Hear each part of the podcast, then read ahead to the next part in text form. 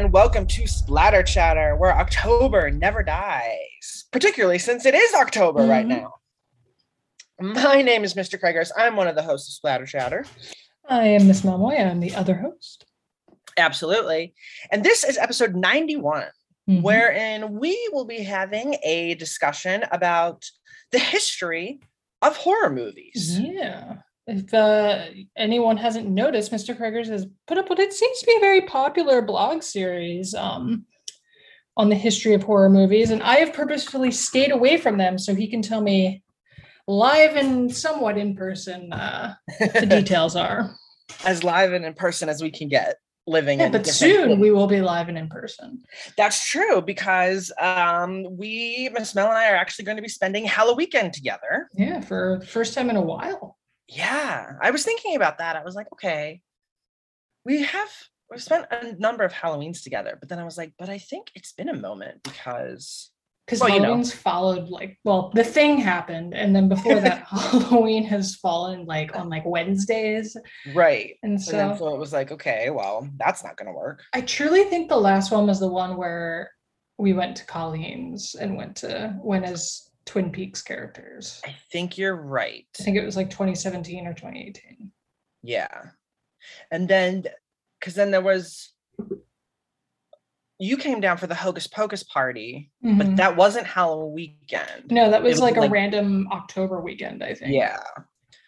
And I want to say that was two years ago, Mhm. three. Two, I don't know. So it's, it's definitely been a minute. Um, and that's coming up, which is very exciting. We're looking forward to that and doing spooky activities together. Um, and of course, it's prime spooky season right now. Mhm. Um, what spooky things have you been up to? What have you been reading and watching to get um, in the mood? watched uh, Midnight Mass, Mm, obviously, very good. so good. incredible. Um, I'll save most of my comments on that because I'm sure one day we'll want to do like a Flanagan Oh, listen. episode. Plus, they just announced um, what I assume is going to be the haunting of Usher House. Yeah, right. Um, but yeah, Plus, he's doing Midnight Club. Midnight Club, yeah. So he's got a lot going on. But I watched that. I read through the first couple books in my fall book pile. Just finished um, October Country. Nice. um crushing through the troop really um it's a it's one of those books that you just want to keep reading um very good very spooky very gross Oh. um uh watched vhs 94 oh, Um, how was that? it was good. I still really prefer the first one because I just love the way that they use the conceit in that of like the VHS tapes. Like now it's like, yeah, like I really appreciate it being an anthology and having these self-contained stories, but I feel like I don't need the the Like the wraparound. story for that. Mm, Um, but the stories themselves are pretty good. Um, I would say, one was my favorite? I didn't love the first one. Um, the anchor one is like the third one. That's the one I think most people are talking about, which is sort of like the mad scientist one. Okay. I feel like I've seen some It's stuff long. on Twitter. it just keeps going. it like truly, you're just like, how can this keep going? Um, but no, it was pretty good. I also watched Seance. Me too. Yeah. Which I enjoyed. I didn't, you know, I didn't think it was like groundbreaking or anything, but I thought it was fun. It's fun. Um, the third act got a little felt Yeah. like it was losing some steam, but yeah, I feel like my thinking on it was I thought the concept of was interesting in terms of what ended up happening. But I also was like, why ghosts then? Like the ghosts Yeah. are still real. right. like incidentally that part was a little felt a little odd to me but um and you know this person comes out of nowhere being the character that they are and they're like you know this is who i am and this is the sudden 11th hour backstory and i was like okay but um yeah, I was like, wait a minute, what? yeah who are you um but no i found it to be fun um yeah, it was fun. i think I love that's- You know, any sort of like isolated snowbound. Yeah. Yeah, because I, I appreciate too like the um audacity to kind of have things not be during like the fall. And Mhm. Halloween because it takes place during like what, like the beginning of the second semester at this boarding Yeah. school. I think it's like February or something they say at Yeah. one point. Yeah. So I appreciate when things do that. Um, but yeah, and then you know, I just did my my thing, watched some Scream the other night, watched some Nice. The Fog. trailer coming up. Mm-hmm. Yeah, I assume it's going to be coming out with Halloween Kills.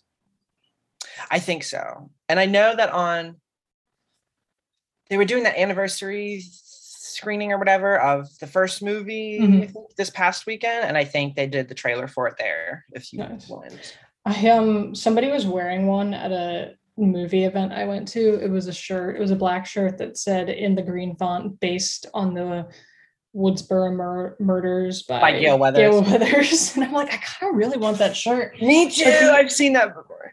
The only reputable place where I've seen that on clothes only does it on hats. So I'm like, I need to Uh, I need to find the shirt version, but yeah, I've I've seen that floating around too, and I'm like, I don't. Where does this come from? I want one. Yeah. Um, oh my god. And then I don't know if I told you that that same screening I was wearing my directed by David Lynch t-shirt, like you know, the- Nice. the, twin the Twin Peaks font. Mhm. And the guy at the concession stand was like, Well, what what was? Is there something on the back? And I was like, it's a it's a shirt. It's You're a like, joke. Yeah, you're like, I don't know how to how to explain. I'm not gonna explain my shirt to you. Also, I cannot be the only one wearing weird shirts. like, can can I just get my popcorn? yeah, I was like, uh, uh, God. yeah. Um, I do like that shirt a lot. Yeah, It's a good shirt. Um, What have you been up to? What have I been up to? Um, I well, I bought some shirts from Fright Rags the other day. Oh yes, I you've been hitting them up. Yeah, I what did I get from them? I have um I got a cool Jaws shirt from them now. I have um oh the one I was really excited about. Um it's the slaughtered lamb logo from American Werewolf in London. Oh yes, I remember we were debating about which one you should get. Yeah. So I ended up getting that one, which is good. I also got they had the special for Halloween too, the Haddonfield Memorial jacket Mhm, that Jimmy wears. They were selling those. They're, it's a really nice jacket, mhm. and I got that. Um, Nice. so I'm like, it needs to be much colder here, so I can start wearing that jacket. Today is pretty. I mean, it it started to warm up throughout the day, but it's been I've been like sleeping with the windows open, and it's been pretty chilly. Yeah, it's it's definitely starting to here. Today is was chilly-ish. I was pretty happy. I had, you know, the balcony open earlier. Mhm. um but yeah uh midnight mass really really liked it um love that he was like yeah i don't have to do ghosts to scare the crap out of you I don't know. I guess it's spoilers to. I can do blank. right i can do blank um and of course just like also it was just like it was beautiful and it was heartbreaking and No, it was interesting watching it twice and seeing certain things. And I'm like, maybe this time. Like, it's kind of like when you rewatch the Titanic and you're like, "M- maybe. maybe they won't hit the iceberg yeah Um, but yeah, yeah, i no. could see that Yeah. um yeah great show um i've also been watching the new season of Creepshow Oh, yes. fun that on there. um over on Shudder, good stuff. Um also over on Shudder, they have the newest season of Slasher, which I'm I haven't finished yet, Mhm, but because I haven't super actually loved this newest season, mhm. but it's okay. Yeah. Um what else have I been? I've yeah, I've been watching some movies, seance. Um, oh, I finally saw Superhost. Oh, what'd you Which was- think? It was fun. Yeah. What did you think Yeah. of the multiple twists by the end? Yeah. I was like, oh, oh, Oh, okay. oh, okay. Oh, I feel like one would have done it, but that's fine. Yeah, yeah. I think only one was needed. That just kind of kept popping along. But yeah, it was fun. Um that oh man, the they were an annoying couple though. They were an annoying couple. She was a really good actress, the uh, host. She was really good. She was really good. And then Barbara Crampton was there for a little Yeah. bit. I was like, okay. Yeah. Um, yeah, that couple I feel like was purposefully annoying so that you wouldn't feel bad. yeah, about the terrible things that happened to them. Yeah, because I'm just there like, oh yeah, like we're not getting any views or we're getting demonetized. Like just things that truly it was like, who cares? Yeah, it's like, do you hear yourself right now? Like get a real job. No offense to the vloggers out there, but yeah, but also to these people. A, to these people. If they're like if they are, you know, vloggers and influencers like these people, then yeah, offense. Yeah. Yeah. But yeah, it was fun. Um, oh, I finally saw Psycho Goreman. Okay. Did not live up to the hype for me. Mm-hmm. Um, but I know it's a ton of people's favorites from this year. Um, uh, oh, I read. Um, I just finished Final Girl Support Group. Yeah, you didn't love it. I didn't love it. It's it was fine. I mean, like you know, it was it's solidly written. Grady Hendrix can tell a story. Mm. Um, and like all of the various nods to different slashers and Final Girls are really fun. Mm-hmm. Um, and there's there's like some deep cut stuff in there for people that that really know their slashers. So that was cool. But um in the end, it was a story that's already been done mm-hmm. much better in another like self-referential slasher homage. Yeah. and I was like, oh, this is a either a glaring oversight, which doesn't seem possible, or just like hoping that know. nobody saw. Like, yeah. so it was very, it was very weird to me, and I don't know. I think with a story like that, you know, where you're taking on the idea of the final girl and the slasher and I don't know, all of its cliches and tropes. Like you have mm-hmm. to be really, really clever. Yeah. If you want to say something new. And it just wasn't as clever as I wanted it to be. I feel like it got a lot of hype, but uh I don't know. I feel like there's an interesting sort of boom right now in like slasher novels. Mm-hmm. There's that. There's My Heart is a Chainsaw just came out by Stephen yeah. Jones. Um, before that, it was I think it was called Just Final Girls by Riley Sager. Yeah. Yeah. And also his latest one, which I also read, Survive the Night, has some slasher elements to it because mm. it involves a, a serial killer um yeah there's there's definitely a boom in in slashers right now. I think we're in kind of like a slasher renaissance um yeah. interesting. which is interesting. But i think it's worth the read. It was just you know yeah i definitely would love to read my heart is a chainsaw soon. That seems to be getting good reviews. Um also elvira's memoir yeah. would be a cool read She's uh, always been a, uh, a I feel a, a, queer icon, and now it's just really now it's just confirmed. Everyone's just like, get her, you know, like putting yeah. her in the chair. Yeah, that's that's what we're all doing with Elvira right now. And she has been like um kind of a blind spot for me actually mm-hmm. in horror. Like I obviously know her and yeah.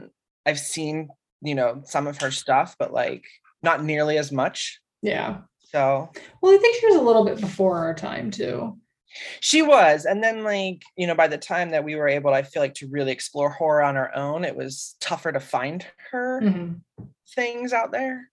Yeah. But yeah, no, that's exciting. Yeah. And then, um, yeah, I don't know, just watching, you know, rewatching some stuff and and watching some, you know, things here and there. Um, I watched um, the new Netflix ones. Um, no one gets out alive, and uh, there's someone inside your house. I'm interested in There's Someone Inside Your House because I didn't read the book, but I remember when the book came out and I was interested in its premise. Yeah. Um, they were both they were both fine. They were both mm-hmm. fun, I think. Yeah. Oh, and um, I mean, it's kind of more horror adjacent because I think it's more of like a mystery thriller, but um, one of Us is Lying just came out. Oh yeah, I read the book, mm-hmm. and it's now a show on Hulu. Hulu, I think. Yeah, that sounds right. Yeah. um yeah but again like it's it's like approaching that line and like playing with slasher tropes and like Mhm. mystery sort of you know Like who's the killer? Yeah exactly that's so big right now Because when I was rewatching Scream, I I love nothing more than that woman behind Randy in the in the blockbuster. video. Who's like truly very responsive to everything he's saying. yeah But he's like, there's always some bullshit reason to kill your girlfriend. And she like looks up and she's like out of focus. But yeah i was like the, the best part is that like the film does not acknowledge her yeah, in any way but she is like i am here I am here. I am And I am hearing this. earning my $50 a day as the eavesdropping extra I do love it. yeah i like that a lot Everyone's a suspect. everyone's a son oh man i mean how jazzed are you for the new scream like honestly Excited. I mean, I'm a little I'm bit so worried excited. about it coming out in January, but that's not going to stop me from seeing it. Hmm yeah it's weird that january was chosen Yeah. like But there's some good stuff like uh, like Annihilation came out in February. So like Yeah, it feels like it feels like the traditional January dumping ground is like trying to be I don't know, reclaimed. Yeah. So we'll see.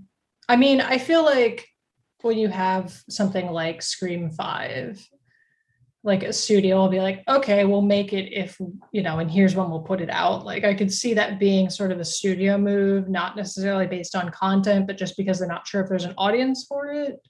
Yeah, Um, that's true. And I mean, honestly, Scream 4 didn't necessarily smash at the box office. no, I think it was, wasn't it supposed to kick off like a new trilogy? And they just yeah, kind of put that on the back burner because it didn't do great.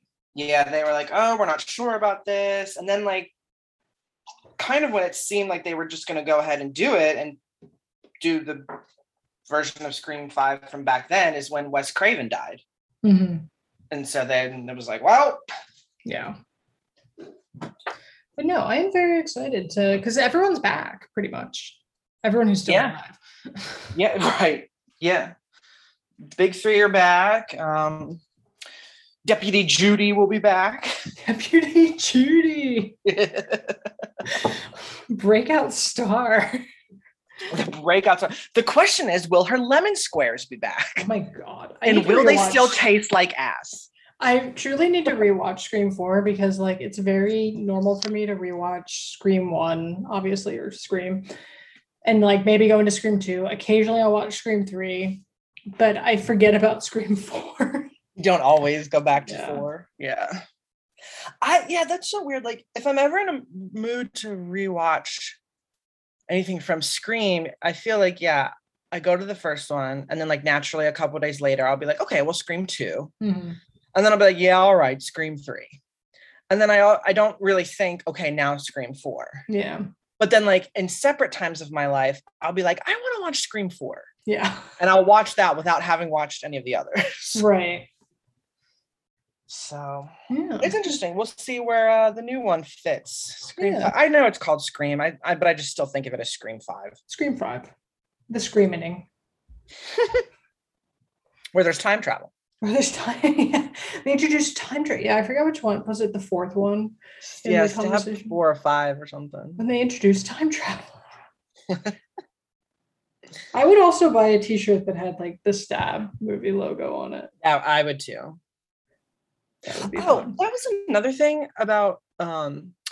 So in the Final Girl support group, like the support group is made up of all of these real life, you know, final girls who are analogous to the famous final girls of horror. And Mhm. all of them had like movies based off of their experiences, what happened to them. And like the character who was meant to be Laurie Strode, like the mo- the movies based off of her life were called The Babysitter Murders, which was the original title for Halloween. And like the character who's meant to be um, Nancy Thompson from Nightmare is like the movies are called The Dream King or something like that. Right. The character who's meant to be Sydney Prescott, the movies based off of what happened to her are called Stab. That And I was like, you they're called. I was like, that's what they're called. That's what they're actually called. You can't do that. that's like so weak. I was so mad. Yeah, I mean, like that's like because I feel like doing that is half doing Scream and half doing like behind the mask. Yes, Like that's what it feels like. there's a big element to that, especially in the conclusion of the novel. They should have gone with like the movies being called mm, like Yell or something like some Yeah, synonym yeah. with Scream. And then The yeah, and then like the killer for that character, like the person who attacked them or whatever, is called the ghost. Ghostface. So yeah, Ghostface. Please, Mr. Ghostface, I want to be in the scene. Sequel. Well, everyone forgot about Tatum in the sequel.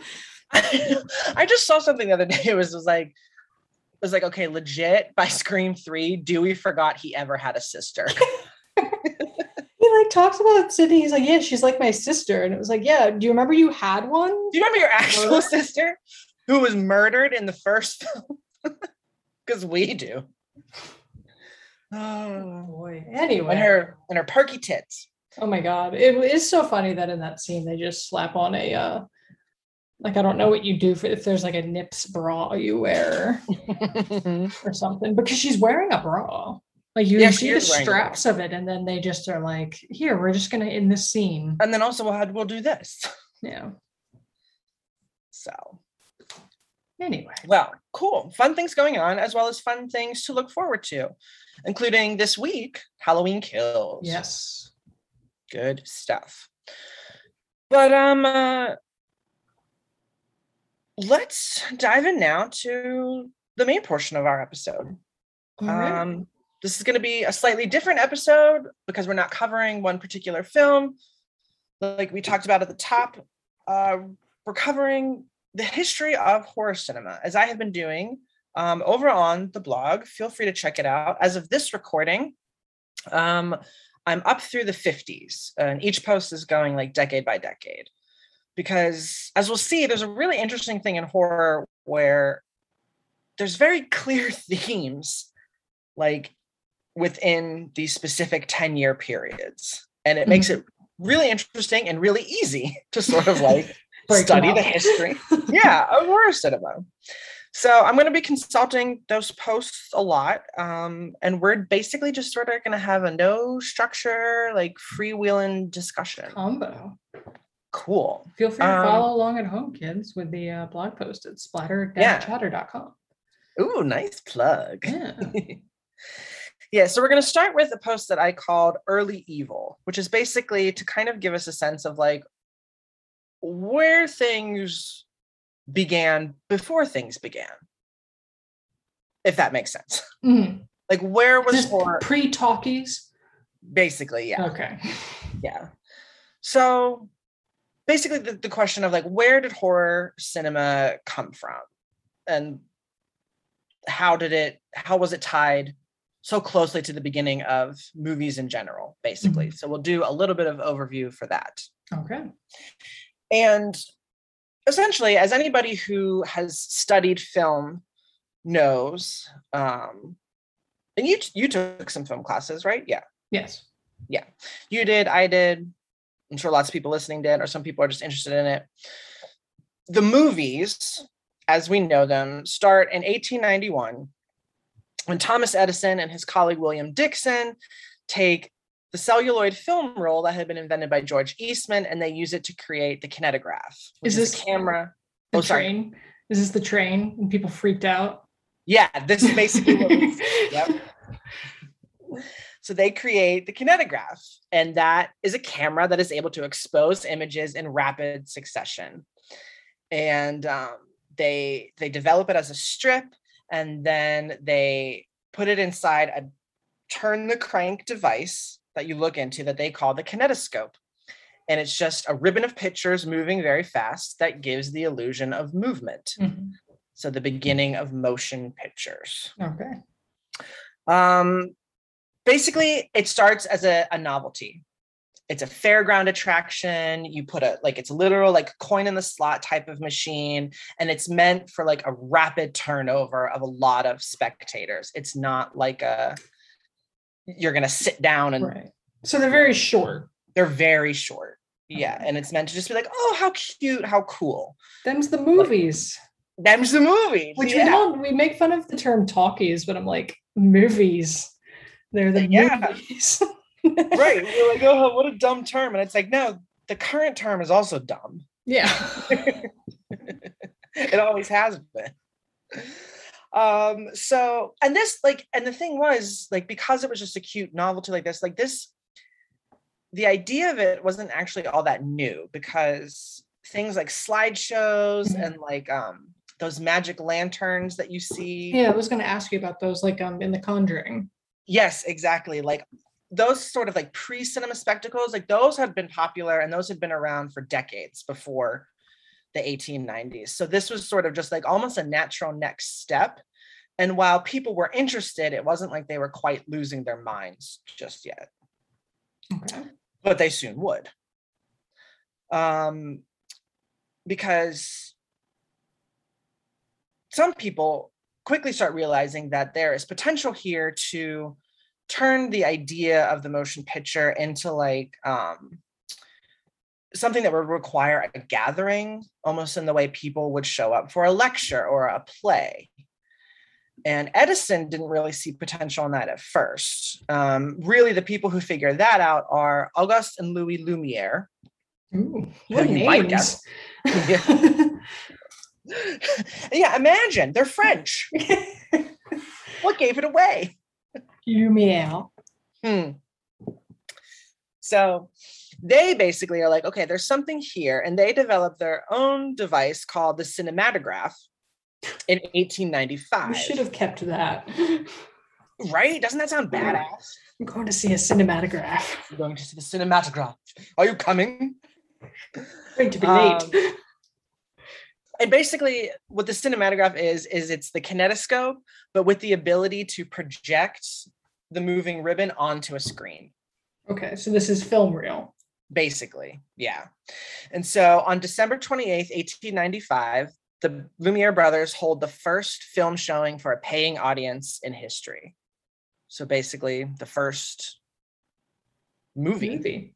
um it was in the basement of the grand cafe which is in paris they showed a bunch of very brief snippets that had been filmed during um, the prior year by um, like they're just like everyday activities like um, people exiting a factory. It was actually the lumiere's factory.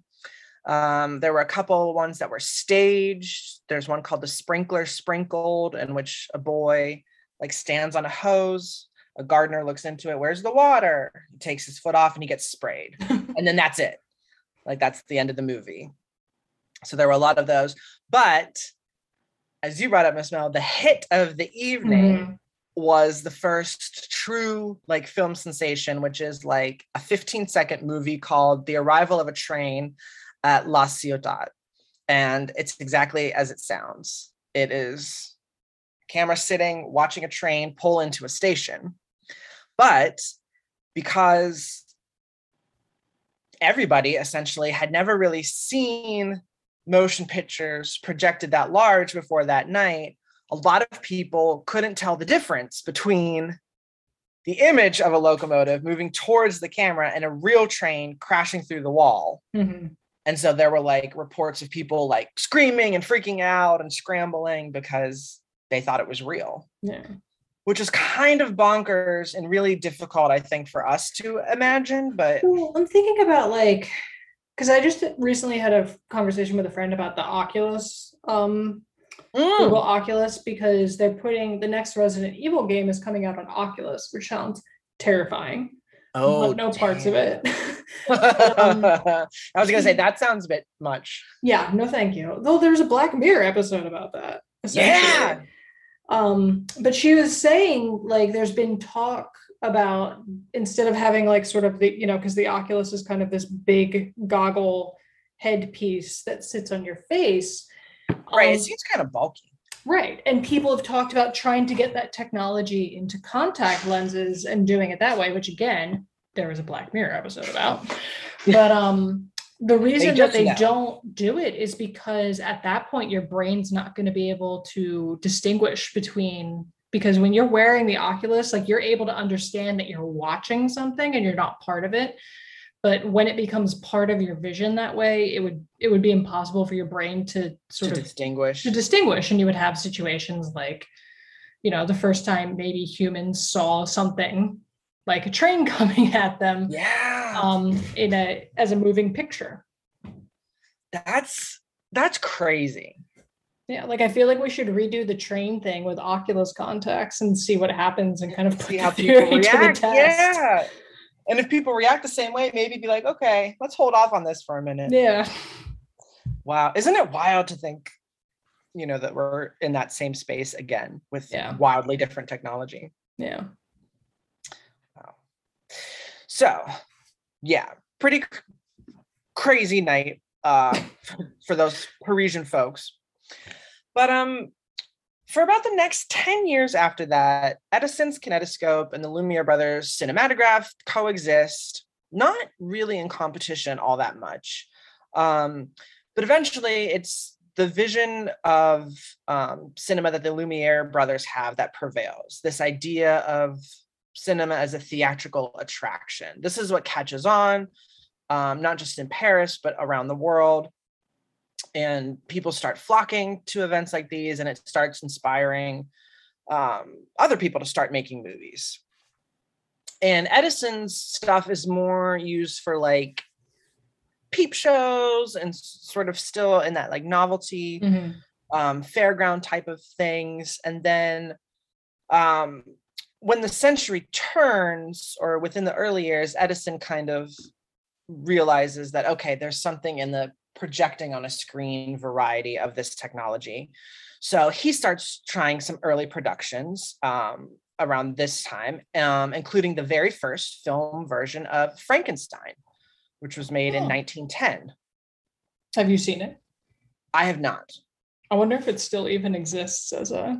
I always don't find that interesting when people talk about films that only exist as a story at this point because we've Mhm. lost um, We've lost the them, film yeah. to it, and you've you've heard that it existed back in those times, and you've heard people talk about it, but But you're like, oh wait, no idea. Yeah, and and I'm not now I'm trying to remember if this version of Frankenstein has been lost or not. Um I bet it's still out there. Let's find out. But maybe not. Frankenstein. This smells That's gonna another find out. thing is, uh, I've been watching. I binged uh, What We Do in the Shadows.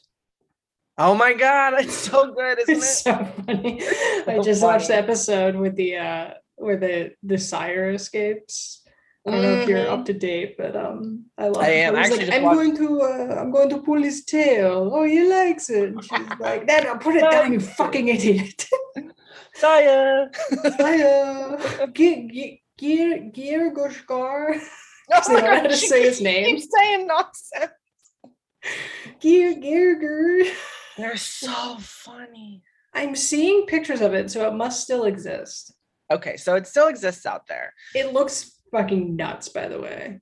I yeah, I bet it does. I also imagine it's not that long because films back then, you know, in 1910 were not very long. They didn't- Mhm. didn't have the capability to be. Um, so Edison it's Studios. probably available on YouTube. Edison had a film studio. Nice. Oh yeah, he did. He totally did.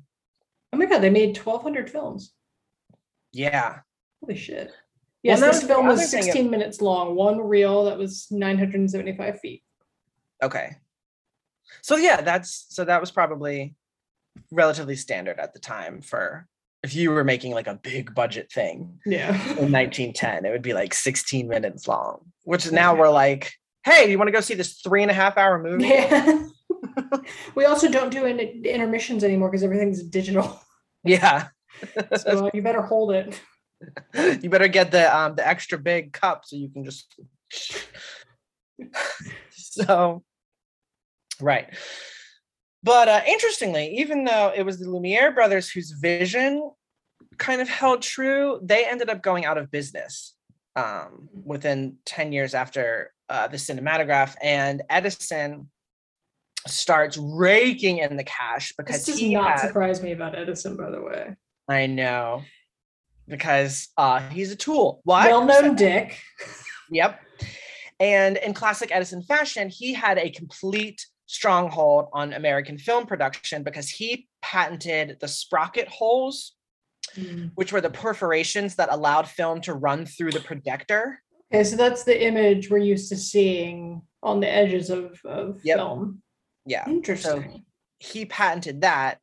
And so that essentially meant he controlled all of film Yeah. at that point. Um, or at He's least the only one who knows how to make the film go through the projector. Right. And so he has this vice grip on the industry that only gets broken because there's a bunch of like budding film enthusiasts who flee New York, where he was based and was Mhm. controlling the film scene. And they go all the way across the country to found a new movie stronghold in California, hmm. Hollywood. Nice. Hollywood Land or Hollywood? Hollywood land, I guess, Yeah. as it was originally until yeah. when did land fall down? I'm not sure. I just remember it was a big deal because it was like 13 letters, Mm-hmm. and that was part of why they got rid of it.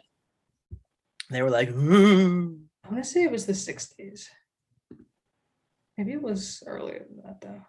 Anyway, that sounds that sounds right anyway so yeah so that's kind of how okay so that's cinema. And so how does horror tie into it? Well what's interesting at this time is that like formats that would become movie genres were very well defined in other media before like edison and the lumiere brothers came to prominence like adventure stories detective stories those were universally like told in prose. Mhm. And theater was dominated by the musical. And cheap novels were where westerns told their stories. And like love stories was sort of how like was sort of the um what all of like narrative traditional art was for was to tell those kinds of stories. Um and like religious spectacles were like told through paintings and then you had like great epics. And even at this point like science fiction was becoming something kind of recognizable by like the late 19th century because that's when you have jules verne and hg wells doing their writing.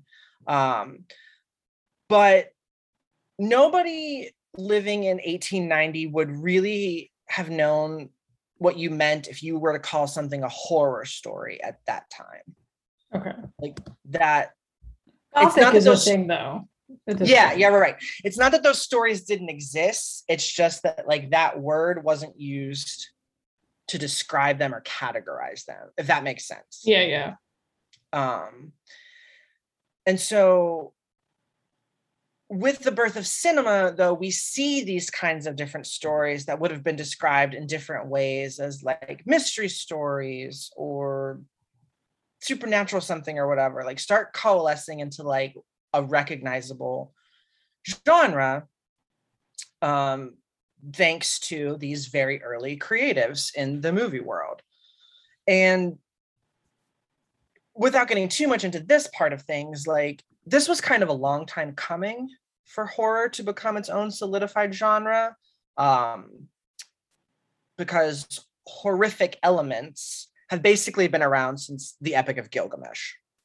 Um, Like that has all kinds of gruesome, fantastical details in it. Uh, mythology is filled with heroes fighting monsters. Um, you know, Greco-Roman stuff. Beowulf um, has like mutilated corpses being left behind, Right. monsters stalking people. Like these are, you know, elements of storytelling that had been around since storytelling itself. Mhm. Um, and so these myths and folktales and legends and various epic cycles pretty much all of them conform to what we now think of as the structure of a horror story. And essentially, you could remake any of those old tales as a horror film with relative ease. And some of them even have been. Like The Abominable Dr. Phibes uses the plagues of Oh, Egypt as yeah. inspiration. There Yeah. was just a showing of that um, at the Colonial. oh, you didn't go? I didn't go. That'd be cool, I bet. Yeah. um yeah uh and like uh the book of job and everything that happens to him has been like described as the first it's called like a conte cruel which means a cruel tale you know Mhm. where terrible things just keep happening to someone who really doesn't deserve them Yeah. just over and over again um the book of revelation which is like apocalyptic and has all this stuff about the antichrist like that's the source of rosemary's baby and the omen and whatnot so there's all kinds of those elements like classical drama was full of blood and guts oedipus is blinding himself like everyone's getting revenge everybody's murdering everybody like right. this is all familiar territory. Um, some stuff about revenge tragedies. Yeah, revenge tragedies were really big, like in Elizabethan Mhm. times. We had to read and then watch the film, which I would call a horror film of um Titus Andronicus, Mm, Shakespeare on film class, which nobody ever talks about. no, and and that's the isn't that the one where like there's a fucking like red wedding? Yeah, well, that's like where um when um Arya does her revenge on the phrase, it comes from It comes from that. Shakespeare when she cooks, you know, the Frey sons in a pie and feeds it to him. That's from Titus Andronicus. It's like the the culminating scene is um the Roman general has, you know, is doing that to the the barbarian queen and stuff. See, and that's yeah, that's exactly yes. That was totally Shakespeare's deal, basically. Like Yeah. there are tons of ghosts and grim and gore, eh, you know, in theater of that time. Hamlet, the vengeful specter, and there's an there's an exhumed skull. Everybody's getting stabbed. People are being poisoned. Ophelia goes mad. Um, Macbeth is just like fucking dripping in doom. Um, and obviously, you know, the witches and their prophecy and the magic and all that stuff. And yeah, Titus Andronicus. Um, uh, yeah. Oh, and um, Christopher Marlowe, Shakespeare's contemporary, or Mhm. maybe the person he stole things from, whatever side of that conspiracy you fall on. Yeah. He um, was big at the time because, well, one of his plays, The Tragical History of Dr. Faustus, basically gives us the archetypical deal with the devil story as we now know it. Um, and you have Cyril Tourneur, who did the Revengers tragedy. Uh, all of these plays started doing really elaborate stage effects um, to sort of communicate all the the nastiness that they that they wanted to convey. Like there were hidden bladders of pig's blood Mhm. um, that could be stabbed, you know, by daggers. Like in The White Devil, which was a play by John Webster, you had fake heads that, you know, they would brand about to the audience after decapitation scenes or like, you know, figuring out ways um, to convey the blood gushing out of the Duke's eyes and King Lear when he gouges them out. Like, Mhm. this was all um, stuff that was drawn on when film was born to figure out how to do this on screen because there was a long-standing tradition of doing it on stage. Okay. But as you were saying, of course, horror stories existed. It, they just maybe weren't called that, and Mhm. mostly they existed on page.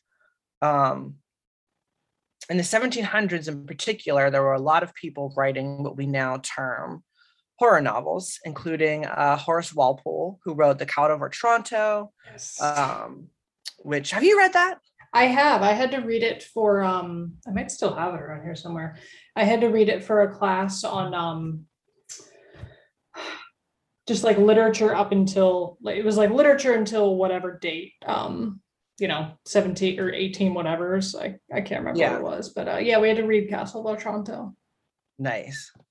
Um, I've not read it, so I only know, you know, kind of how you know what things are without Mm.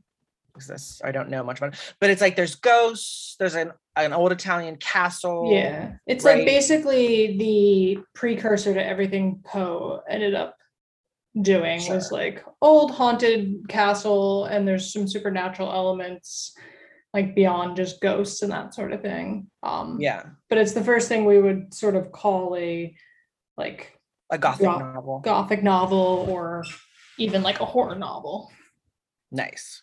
So- Yeah, so that's a big deal. Um, but the probably most important um, writer of this time, author of this time for these kinds of novels was uh, Ann Radcliffe, who she wrote The Mysteries of Udolpho and The Italian. Uh, she wrote a lot, actually. Mhm. Those two are um, the really big ones. And she was, because of that, she was the most commercially successful of um, all the Gothic novelists. Um, and her stories involved a lot of tropes that were worked in the Gothic and throughout horror, including, um, you know, heroines in danger going up against magnetic, repulsive villains. Um, Mhm. she often set her stories in crumbling Italian palaces, you Mhm. know, like the idea of the you know, manor the usual. the usual, the usual. There's contested inheritance, inheritances. There's Ah. secret passageways. See, this is stuff where I'm like, can we do this again, but not be Crimson Peak? Because Mhm. Crimson Peak, I feel like really tried to do that, and you know, it was pretty interesting, but kind of turned into something goofy at the end. But um, Yeah, and I think Crimson Peak was like a bit too pat. You know, like Yeah. it needed to just it needed a bit more of an edge, yeah, and I think people would have enjoyed it more. But yeah, and so, but but of course, in her novels, as in most of the novels at this time, the supernatural businesses would then be explained away at the end.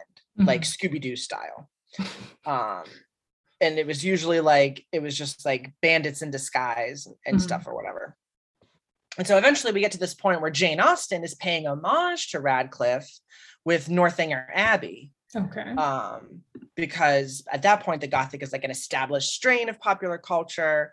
A lot of parents were concerned of the effects that Gothic novels was having on their children. Um, it was actually so prevalent that there was um, even like a movement in architecture around that time where like buildings were constructed in like mock medieval style. interesting. So they wanted to sort of um, emulate the the style that was being sort of lauded in the Yeah, novels. exactly, which I think is really interesting. And I don't know squat about architecture, but Mhm. coming across I that- know from uh, Beauty and the Beast they have um the baroque, the Mhm. baroque arches or whatever. Yeah, that's right. That's right. Like, I know that, and I know like the different kinds of columns from like Greek. you yeah, know, but that's about it. it's not baroque. Don't fix it. Don't fix it. yeah, pretty interesting. Um, so yeah, other uh, maybe things to know that time. Matthew Gregory Lewis um, writes a massive bestseller in 1796, uh, The Monk. Okay. And this actually does involve the supernatural as a plot element. Um, and it's considered a very depraved novel for the time. And it was like a cause of major controversy because it was very anti Catholic. Um, Oh, yeah. But most British Gothic novels were, from what I Mhm. understand, um, because, you know, Yeah. Um, it's a it's a basically a Faust story. Um, we the main character's name is Ambrosio, who's like this very saint-like person. He gets visited mm-hmm. by a demon in the form of a young girl, and he gets tempted into all sorts of like nonsense. Nonsense yeah and his crimes start to escalate there's eventually there's matricide there's incestuous rape there's all kinds of like really insane stuff I'm just thinking of the uh, fake film from Tropic Thunder with Tobey Maguire. basically I I- it was called. pretty sure that's the monk yeah. um yeah and then like in the end he gets like torn to shreds by the devil and Oh my so gosh.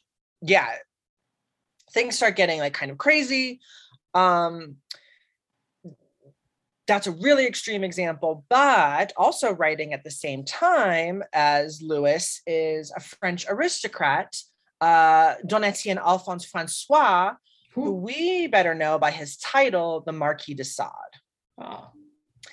Um, he, well, there's a lot to go into about him, but basically, um, He's a big writer of the Gothic. In 1800, he writes that the Gothic novel was the necessary fruit of the revolutionary tremors felt by the whole of Europe.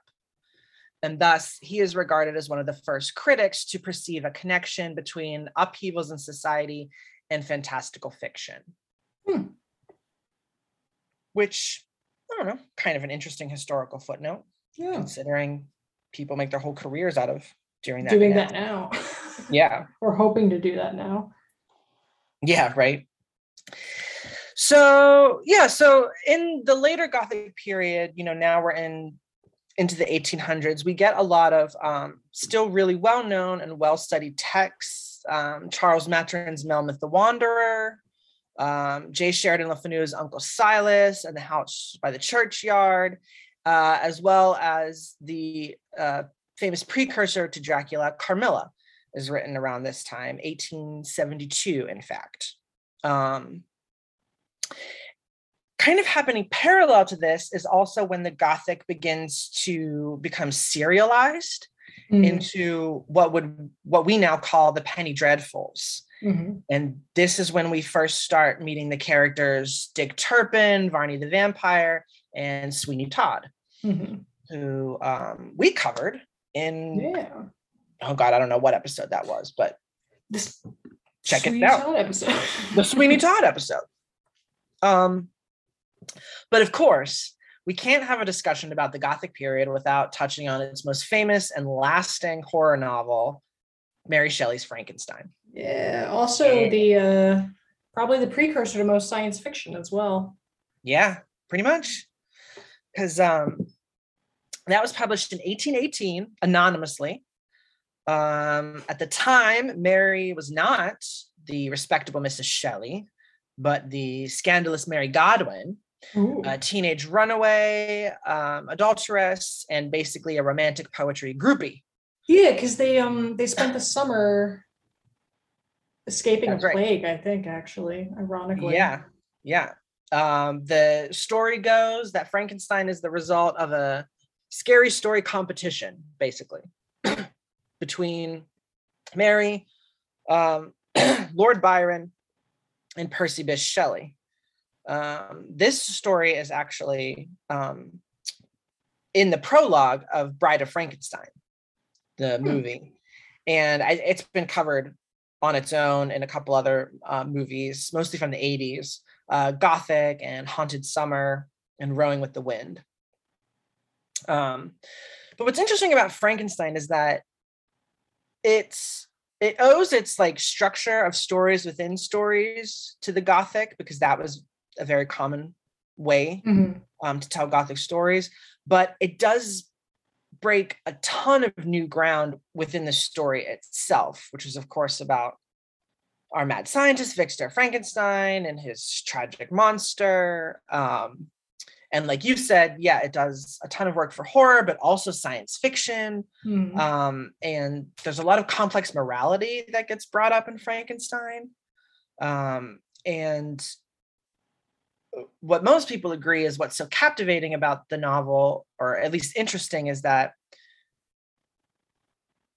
from the from the text itself um, victor's crime is not making the monster but in being a bad parent yeah, it's a the abandon because when he first sees him, I mean, I can't. I read the novel a long time ago, but I've seen a few different adaptations of it, you know, since then, and I feel like a lot of them open with um, like the one really famous um, one recently is the play version with Benedict Cumberbatch and um, Oh yeah, that other guy who plays a different version of Sherlock Holmes, um, where they I guess they switched off every night which one right. of them played Frankenstein and which one of them played the creature. But it opens with um, because like basically while the audience is getting seated there's something like in a um sort of vat that's like growing and like there's sort of like a pulse and that sort of thing that's happening Oh. and then the show ends up opening with like the birth of the creature and Victor Frankenstein seeing it and running away. And then you don't see Victor Frankenstein again for like 20 or 30 minutes. Oh, Um, that's you just cool. follow the creature. That's interesting. Yeah. What a different way to tell that story, though. Yeah. Yeah. And to kind of frame it like you're immediately sympathetic with the monster, you know, the Yeah. creature. yeah. Ah, I like it. Yeah. It's interesting stuff.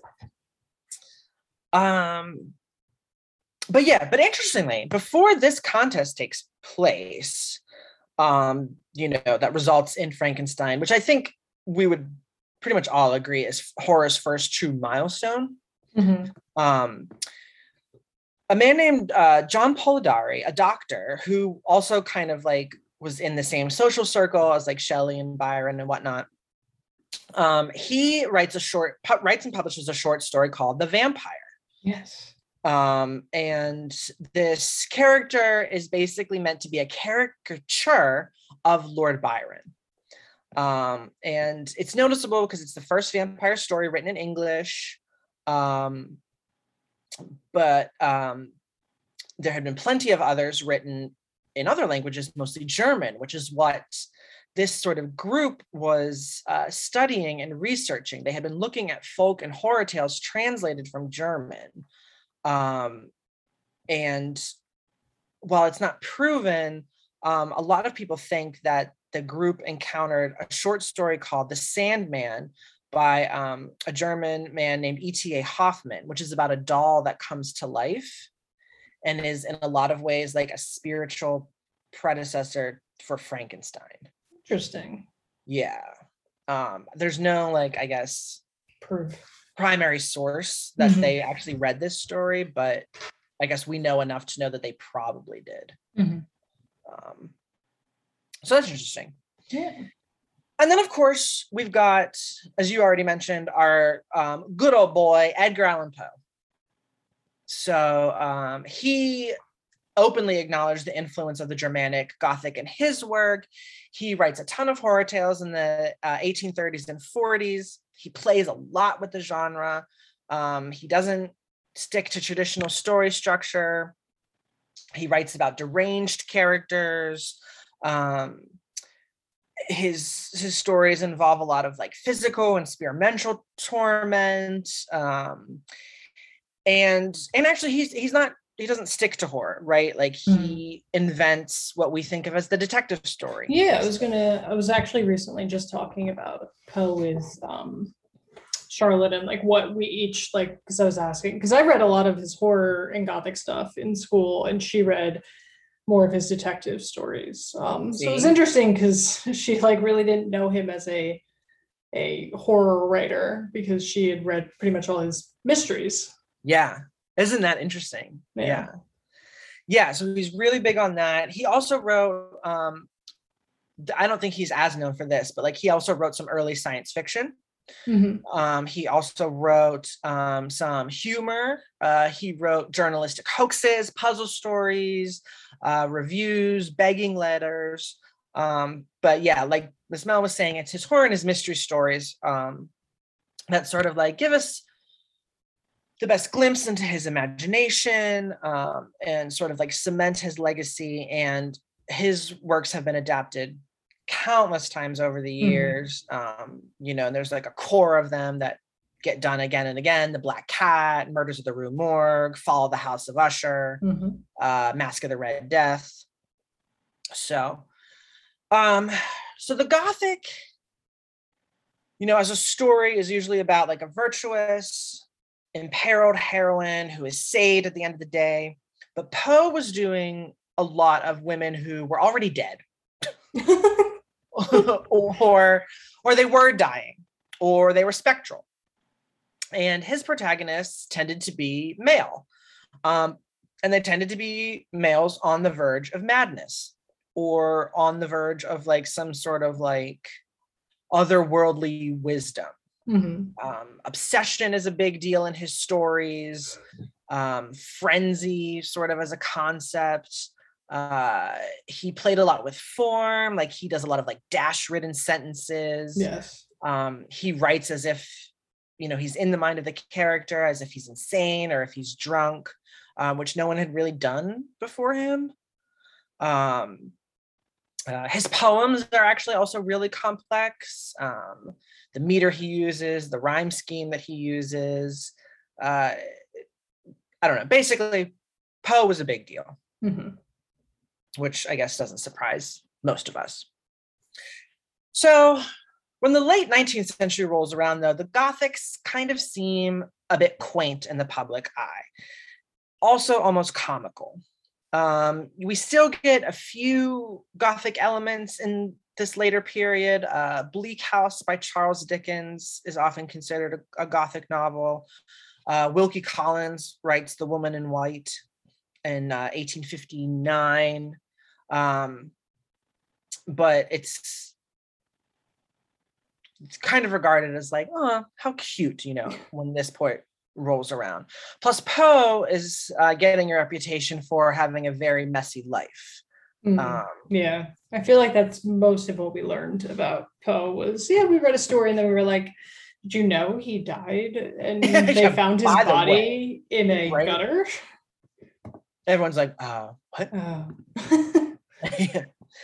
um, so the decades immediately preceding and following the birth of cinema see an unparalleled burst of horror fiction basically uh, around this time um, and what's kind of interesting is that more sort of cornerstone or keystone works are written in this short time than like pretty much any other time because within 20 years we get the strange case of dr jekyll and mr hyde Mhm. She the picture of dorian gray trilby the king in yellow the time machine the island of dr moreau the invisible man war of the worlds dracula jewel of the seven stars turn of the screw hound of the baskervilles heart of darkness ghost stories of an antiquary the empty house house of souls house in the borderland and phantom of the opera Hmm. all within two decades so Well, I was going to ask. A lot of these were serials as well, right? Like, wasn't that They the were. prime um, mechanism for putting them out was serialized? yeah most of them were um i think was dracula serial i'm trying to remember I think it was. I know. originally I know Phantom was serial, uh, Yeah. serialized, and that's why it has like a lot of elements of detective fiction in it. yeah Um, like always ending in the chapters on a cliffhanger yeah. But um, yeah i'm like i'm like oh do i know if any of these weren't I think a lot of them, when I, I mean, I don't know any specific ones, but even like Carmilla, I think was serialized. Like, I think that was basically the way a lot of these stories were published. Um, yeah because like you know like even even in the late 1800s like the novels like as one publishable chunk is still kind of a weird idea for people you know yeah. um but anyway so all of these are hitting the shelves. They're um, finding their way into people's personal collections all as cinema is advancing you know from the the little snapshots into more feature length stories that start kind of um, finding ways to compete with like stage productions uh, at the time. And so um, most of those titles that I just listed, they start getting filmed over and over and over again. And spawn sequels and prequels and imitations and homages and reboots and reworkings. Like, I mean, that still happens today. Um, and so it, it may be that like 50% of all the horror movies ever made are in one way or another drawn from this like two and a half decades of literary production and if you put in Frankenstein and Poe, it's almost like three fourths, Mhm. which is kind of wild.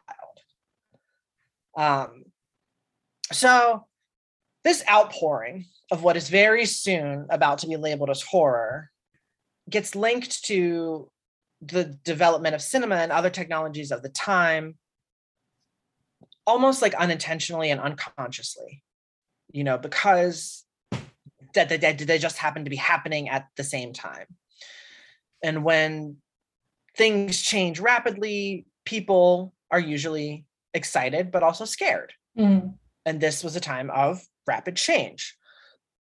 So when you have that collective social thrill going on it's it's encouraging for storytellers to play on those emotions. And so that's why we see that as like an underlying theme in many of those works. Um other things to note about the gothic novels they all tend to look back putting their settings in the past or in sort of like a fantasized version of a foreign country that is like coded as being less advanced somehow than the western world.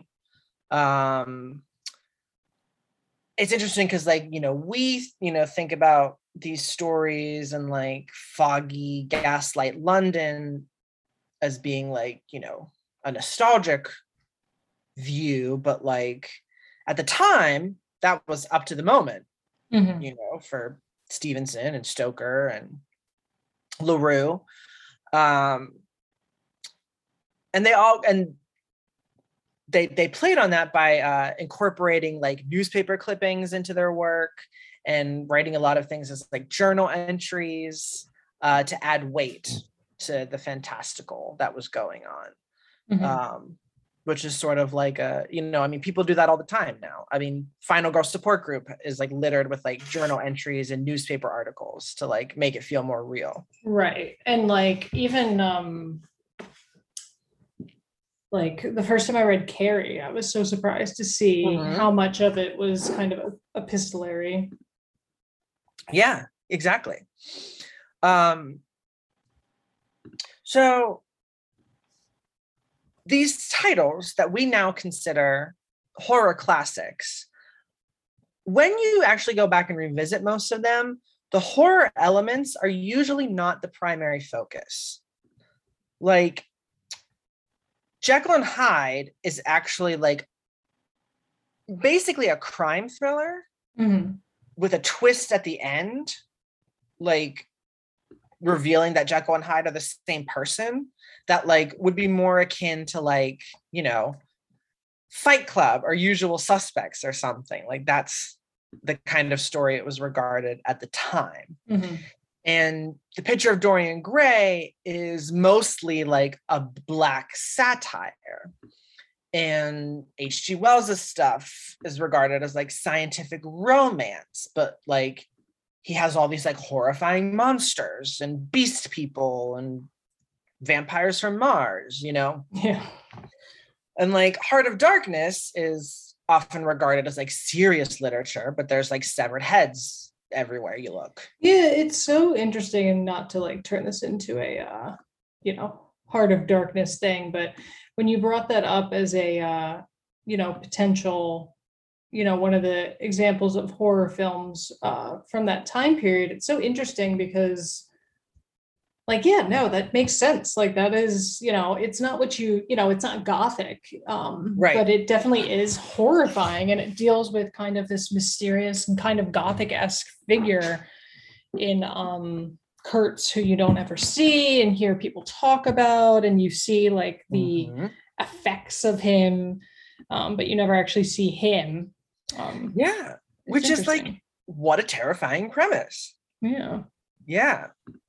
Um, but but still what we remember and what stays in pop culture are the horror elements and are those like set pieces that cinema really helped solidify in the public consciousness, like Dorian's portrait or Jekyll taking the potion and Mhm. transforming into Hyde, or the Martians arriving and like, you know, devastating the countryside and the uh, ghosts, little ghost figurines and slamming doors and like Henry James and Dracula's castle or and you know those elements is what sticks.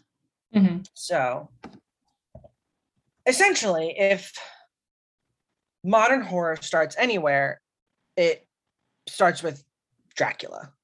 Um, It uses all of the strategies that you know Collins and Stevenson used, and that are that still get used by Stephen King and Stephen Graham Jones and Carmen Maria Machado, um, and you know basically pretty much every horror film uses the same strategies as Dracula. But interestingly, its plot isn't all that different from like Beowulf, you know, Mhm. or something from that time period. Um, its setting is realistic, um, but you know, exotic enough that you can allow for um, some suspension of disbelief and immersion if you're a contemporary audience at the time. There's a mystery element. You know, the Mhm. human characters are trying to figure out the source of all this strange phenomenon. Like, how does this monster work? There's a climax where the heroes win, you know, after like one final confrontation. Um, and so that's that's kind of where things uh begin more or less with the old count. But uh interestingly um before dracula shows up um for the first time on the big screen is when we get uh the very first horror film ever Mhm. which is uh the devil's castle Interesting. from- Never heard Yeah. of it. ah yes Ah. So it's a film from 1896. And uh oh, and for those following along, we've now moved into Beastly Beginnings. and it's uh it takes about three and a half minutes to watch this movie. And um what happens is a bat flies into a haunted castle and then turns into the devil. Spooky. Spooky. Mhm. And then he produces a giant black cauldron and he conjures up some imps and demons and a ghost and a witch and a skeleton. And then this like cavalier soldier bursts in the castle and he has a crucifix and then the devil disappears. Saint. And that and that's it. And that's This sounds, the description of it sounds familiar.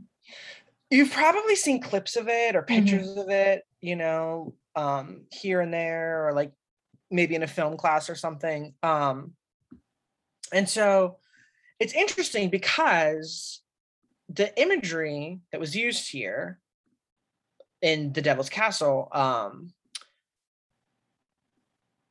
it's uh, has been noted as like the starting point for um,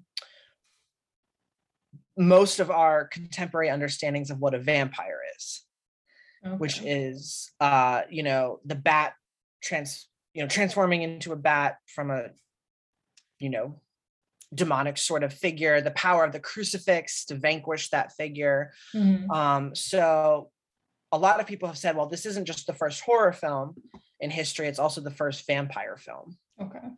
um, however, because even though this like solidified those that imagery and that trope of like bat equals evil and crucifix defeats evil, like um, that was not that that those ideas existed before. It was just that this the Devil's Castle was the first time that they were like put on screen and became like. Does that make sense? Yeah. Yeah, yeah, yeah, yeah. The first time they Um, were visually rendered.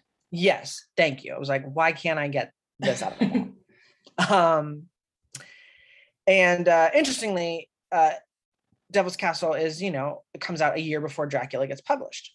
So Mhm. uh, if they're connected, who knows? But interesting to know.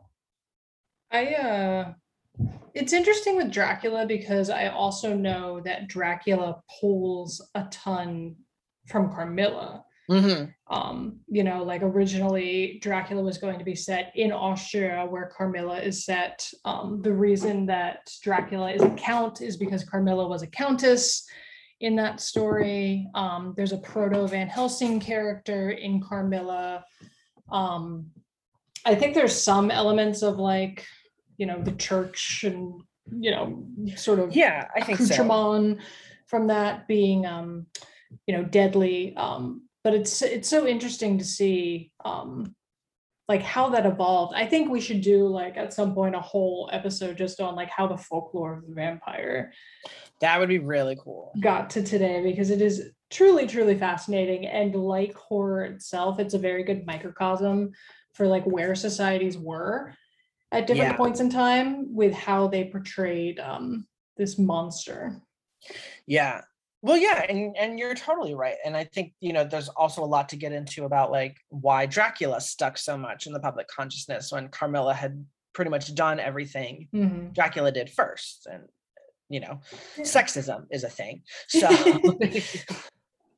um but yeah, but yeah, yeah, yeah. So um Devil's Castle was directed and starred uh, a gentleman by the name of George Méliès Ooh. um, who film scholars are probably familiar with his name. He is regarded as the father of the cinema fantastique. Um, he was basically the successor to the Lumiere brothers, who dealt more in like documentary realism with their movies.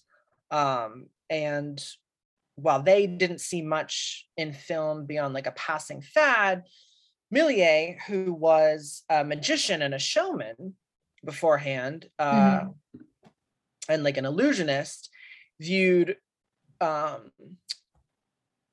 film as a way to aid his magic and like trick photography. yeah and he had some things later in his career that were like there were some controversies right Yes. And I think yeah, there was some weird late career films that he was putting out that um yeah, that like really tanked his reputation. yeah. yeah he's an interesting figure um and i don't know i mean you know like him and edison and you know they were all like not necessarily in this for like the joy of the art you know yeah. well, definitely not Edison. yeah um and so it's hard because it's like well it can't be denied the influence they had but i don't know they Yeah. weren't like the the chillest people around No. but anyway um so he makes these movies where he's using things like multiple exposures and dissolves and perspective tricks um to basically do vaudeville acts on film. Like there's no like huge story to the devil's castle. It's just like a parade of tricks like one after the other Hmm. basically. It's just a showcase of illusions. Um so between that eight that film in 1896 and 1914 Méliès directs 500 movies Holy shit. I guess when they're only like five minutes long, it's pretty easy. Right. yeah yeah um and he mostly does the fantastical but he does a couple of other things here and there as well some literary adaptations and some religious things or whatever he's also uh, one of the first people to do like a parody type thing Okay. um he does a parody newsreel about the coronation of king edward VII Bold. um, that the the king himself actually thought was real. Um and uh you know he he tries a bunch of different things. He copies a lot of other styles copies is generous. He rips off a lot of other styles before he sort of makes his own. Um mark with like the magic films. Um after devil's castle he does a number of other films that like use the same sort of like dark tone. He builds movies around demonic figures and like one big grand illusion. Um he translates a lot of his stage work into into film and basically just films himself doing tricks again and again and again um and the more he does it the longer the movies get the more ambitious they get um he starts doing some longer literary adaptations he does an adaptation of Rider Haggard's she um he does an adaptation of Cagliostro's mirror he starts um, some fairy tales that he gives a dark edge to. Uh, one of the earliest film versions of Little Red Riding Hood, something he did. He does um, a Bluebeard story, a couple of other things. Um, this was back before um, copyright mattered. yeah, basically. Um, but what most people remember them him for or what gets parodied a lot is a film he makes in 1901 called A Trip to the Moon. Yes, um, I, yeah, I know that yeah. one. And the loose basic idea is that it's about a lunar trip, um, which was an idea circulating in fiction at the time, thanks to like Jules Verne and H.G. Wells stories and it does really really well so Méliès gets encouraged to make more like impossible voyage movies so he starts making ones about like people that go to the sun or go under the sea or go to the north pole which was considered impossible in mm. the early 1900s um and basically he's just like i just want to like amaze audiences and i want to like scare them and i want like you know i'm not like interested in telling a story i just want to give them spectacles so he's all about the special effects um and he doesn't really consider himself like a genre filmmaker that wasn't so much of a thing then mm-hmm. or like mm-hmm. part of the horror business but basically like the imagery he uses and the tricks that he uses are like come to get replicated again and again over the following decades mm-hmm. So by the beginning of the 20th century, um, you know, everyone around the world is basically watching movies. Uh, there's some international competition now at this point. Like America is still probably like leading the fray. You have Edwin S. Porter, uh, D.W. Griffith, um, but also in Italy, uh, they're making a ton of movies over there. Um, they focused on a figure from Italian mythology, uh, Maciste, um, who's like this big, like Hercules type character that there's tons of movies made about in the 1910s. Uh, E.T.A. Hoffmann starts like um, experimenting with shadows on film in Germany, and uh, uh, there's some more adaptation. yeah, we're getting yeah, it's in there. budding versions of that. Um, the Brits start doing um, their own adaptations, mostly of like Jekyll and Hyde. Uh, there's some Danish films that start getting made around this time. Everybody's sort of like cashing in on this. Um, Jekyll and Hyde in particular seems to be like really popular. Uh, Germany starts making adaptations of that. Uh, so does um, the Netherlands. Uh, even um, a really early version um, in 1913 that was produced by Carl Laemmle, who would soon become the patriarch of Universal Pictures, which is a, a going to be a big deal in the history of horror. Yeah. Um, and then, like in the later half of the 1910s, things sort of like quiet down and don't really resurface again until 1920. And then there are three new versions of the Jekyll and Hyde story that come out almost simultaneously. Um, and one stars John Barrymore um, in like this like Max Schreck looking type version of Hyde. Um, and then there's another version with uh, Sheldon Lewis, and then F.W. Murnau directs uh, a film that he calls Dr. Jekyll, um, which is one of those lost films uh, mm. where Conrad Veidt plays the doctor. And in this version, he transforms because of a magical statue rather than mad science. So okay. it's the first, yeah, it's the first moment when like the story diverges from its source material. I don't know why it had to be a statue. They were trying something new. they were trying something new, and we won't fault them for that. Um, uh, Bela Lugosi, yeah, also has uh, his very early role in his career as the doctor's butler in um, this version of the story. And interestingly, we start seeing the first um, like big scale parodies of horror movies at this time, um, including Horrible Hyde and Dr. Pickle and Mr. Pride. So Jekyll and Hyde is sort of the most frequently adapted story in the silent film era, but definitely not the only horror story getting adapted. Of course, we had Edison's Frankenstein in 1910. Um, then uh, that was followed up by Life Without Soul, um, in which the um, it's like a it's not a direct adaptation of Frankenstein. It's like a you know, mm-hmm. oh, we don't want to get sued version of Frankenstein. Um, there's an Italian version of the story. Uh, Picture of Dorian Gray is also getting adapted at this point in Russia and America. Um, actually, a couple times in America. Uh, once um, starring Henry Victor, who would later go on to be the uh, star of uh, Freaks in the 1930s. Interesting. Um, oh, there's also some adaptations from Hungary, where Bela Lugosi was from. In fact, he plays uh, Sir Henry in the one version.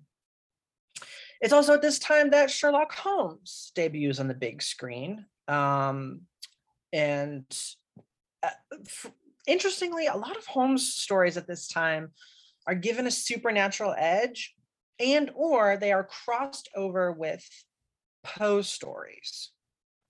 And so we get things like um, Sherlock Holmes and the Great Murder Mystery, where Holmes is solving the murders in the Rue Morgue. yeah. That's yeah. like weird fan fiction shit. Mm-hmm.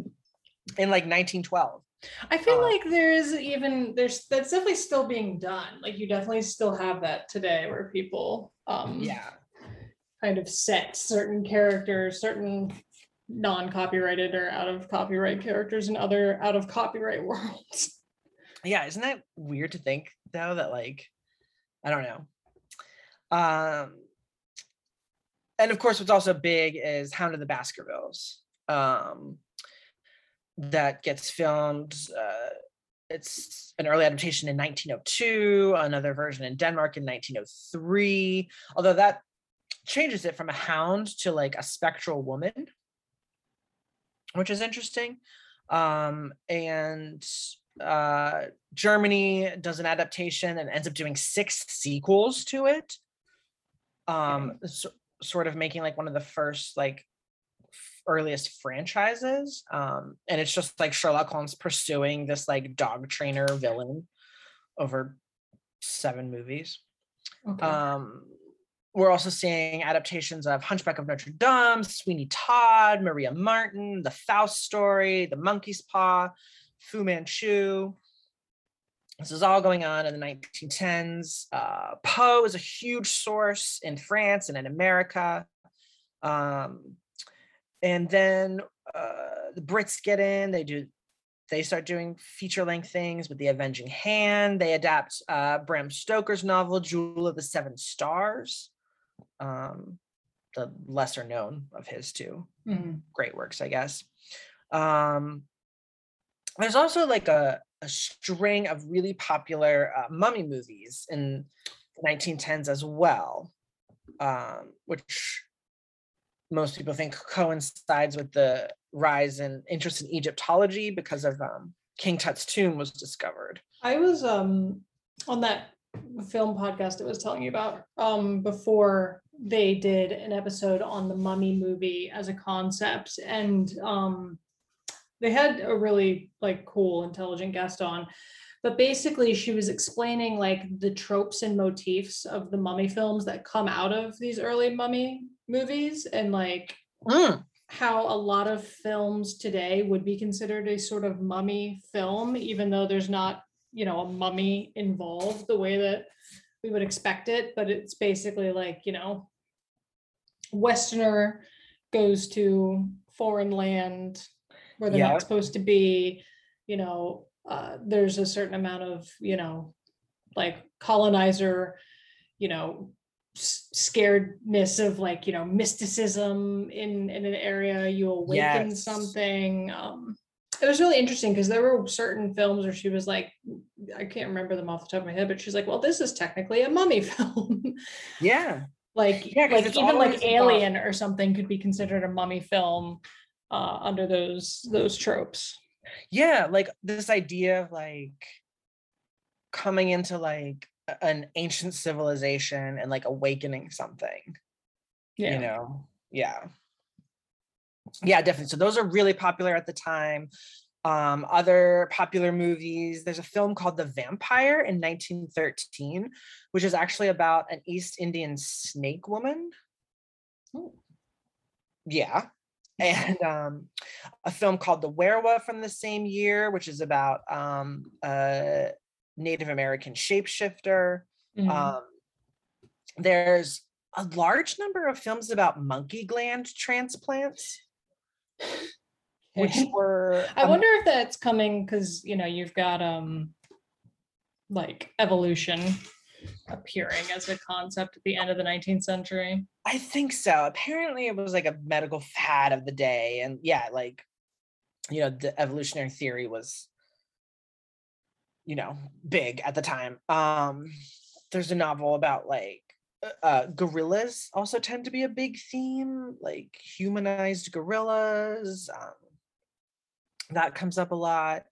And so at this time, we're definitely seeing like the first filmmakers who are really specializing in the macabre, as well as um, actors. Um, among them was uh, Paul Wegener, uh, a German actor and director who um, did The Student of Prague, which was um, from a very uh, Poe-like story by H. H. Ewers, like it's a Faust deal with the devil, doppelganger type thing. Um, and then he really breaks out because um, he plays the titular creature in The Golem from 1915. Oh, is that based on the book, or is that I, just? I believe so.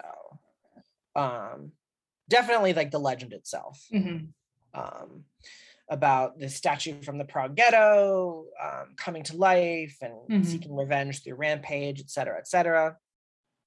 That gets both a kind of parodic sequel as well as a very elaborate prequel um, and leads to uh, Wegener taking on a lot of other sort of like strange roles for his career. He plays an Aleister Crowley stand in in The Magician, he plays Svengali. Um, and then he finishes out his career doing um, like an episodic serial called The Living Dead. Um, and he's sort of regarded as like the first uh, breakout horror star, basically, um, even though he wasn't super regarded as that at the time. Um, Wegener and his rival, Richard Oswald, um, who came to prominence doing all of those Hounds of the Baskerville sequels. Um, they do um, they like adapted uh, pretty much like any previous pre-existing work they could get their hands on um, and they were really good about creating like um, very pictorial virtues and they had a good sense for like the material they were adapting but um they weren't necessarily good filmmakers, if that makes sense. Mm-hmm.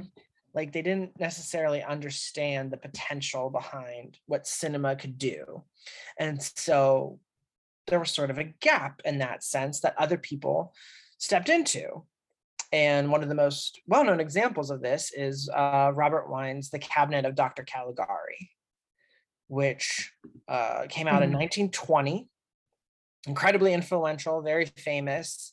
Um, and, you know, Wiene's direction, as well as like Karl Mayer's sets and um, Hans Janowitz and Walter Röhrig's art direction, and the, the way they paint shadows and way they do the the tricks of the film and um, uh, all of that like makes the story the film rather like a total lightning in the bottle like mega success um it's also a um one of the earliest examples of uh, German expressionism on film, mm-hmm. and maybe the best example of German expressionism on film. Um, and the input from Fritz Lang, who was set to direct, but then had to back out about like some plot developments, um, helps turn the narrative into um, like a more accessible movie for uh, contemporary audiences at the time. So it's at once this sort of like early art house example and this like commercially viable um, product that is meant to be taking you into the mind of a deranged individual. Mm-hmm. Um, crazy movie, even now. Um, yes. and yeah, it does really, really well. Werner Krauss becomes a breakout performer. He is the mesmerist of the film, the titular Dr. Caligari. Conrad Veidt uh, plays uh, uh, Caesar, who is um, the the somnambulist and uh, ends up being the murderer. He's the one whose nightmares were inside of. Um, they both sort of become um, in that class with Wegener as like the first set of horror stars. Veidt um, goes on to have a long-standing career. You know, he plays the Count of Cagliostro. He's um, in Paganini. He's in Hands of Orlac, He's considered by Universal to play Dracula. Um, he plays Ivan the Terrible. He plays Rasputin. He's in The Wandering Jew. He has a very long career. Uh, same with Krauss. He plays Iago and Othello. Jack the Ripper. He plays the devil. They both sort of exploded after Cabinet. Um, Meanwhile, F.W. Murnau casts Veidt in the head of Janus, which was like a Jekyll and Hyde ripoff. Um, and he that does pretty well. So he's hoping that uh, he can basically repeat that um, and rip off Dracula. But what he doesn't count on is that um, Bram Stoker's widow is not quite as negligent as Robert Louis Stevenson's estate was. And so some legal issues come to head. And so instead of directly adapting Dracula, F.W. Murnau creates um, Nosferatu. Yes. Which is funny because for whatever reason, for the longest time, I didn't know that it was just basically Dracula under a different name and then the first time i went to see it they were like yeah like they couldn't get the rights for it and they basically did this and the stoker estate still tried to sue them over it. And it's like uh, oh. Yeah. Oh. So yeah so that goes down. Um and um it's notice it's notable for many reasons. Um, one in particular is that it was filmed on location, uh, mostly in Slovakia, um, amongst like actual ruins and in the mountains, um, which you know was unusual at the time. Most things were filmed in studio. Like obviously Caligari had to be filmed completely on constructed sets. Um, and most folks agree that Nosferatu is actually still the only adaptation of Dracula, directly or indirectly, that's actually concerned with terror. Mm.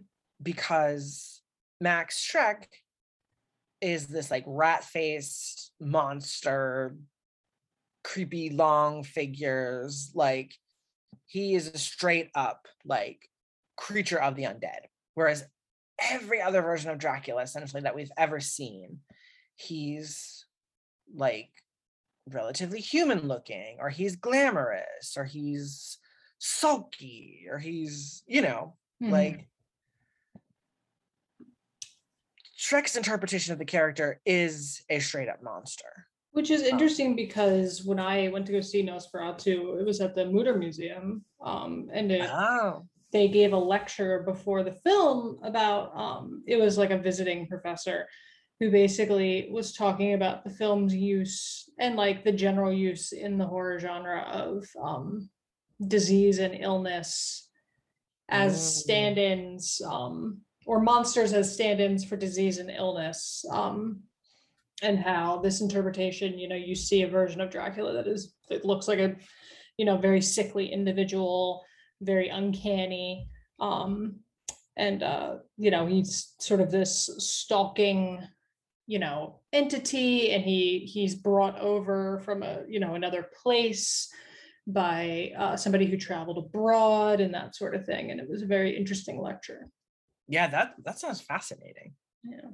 Um yeah, and I mean, no, like that's the thing, right? It's still being talked about today. It's still being screened today. People are giving lectures about it, writing about it, talking about it. Um, it's uh, you know, kind of regarded as like a template for the horror film, just like Dracula is the template for the horror novel. Um, and there are obviously Murnau had to change some things, um, you know, to get away essentially with yeah. stealing the the story. But the things he changed um, ended up sort of like sticking in pop culture. You know, like um, that daylight. You know, the first light of day is dangerous to yeah. to vampires. Uh, was an addition. So, you know, Cabinet Dr. Caligari and Nosferatu, those are like the big expressionist films at the time, but um, they're not uh, the only story because obviously, as we know, in the 1920s, German society is absolutely spiraling out of control. Mm-hmm. um, there are all kinds of like horrible people popping up and and whispers of horrible things going down um, and that gets reflected uh, in the movies as well um, fritz lang does uh, dr mabuse the gambler in which Rudolph Klein-Rogge um, is this like superhuman evil um, criminal of the world type figure, very like Moriarty, um, that gets um, redone again and again and again and is kind of like a founding film for uh, most thrillers. Um, including most of what Alfred Hitchcock does in his early work, in the 20s and 30s, and it lays the groundwork for film noir in the 40s, and uh, spy movies in the 60s, and conspiracy dramas in the 70s. Um, Mabuse is sort of like this evil genius, you know, uh, spider webby type figure, right? That can like do anything even when he's like trapped in prison you know mm-hmm. yeah, which is yeah, yeah. the plot of one of the sequels um but uh more influential than that that lang makes is uh his very haunting film m uh, which is the first serial murder film in which peter lorre stars as a pedophile killer who is stalked by the cops um, as well as other like underworld criminals throughout the city to bring him to justice. Um, now, like other killers had sort of been brought to the screen, like um, Jack the Ripper was a relatively common figure to draw on. Um, like in Waxworks, but usually when that happened, like the presence of the Ripper was muted or sort of just window dressing for the story. Um, like in uh, Pandora's Box or even Alfred Hitchcock, one of his early films in the 1927, The Lodger, is an expressionist Ripper story. Hmm. But M was like the first time it was really like about the killer and we followed the killer throughout.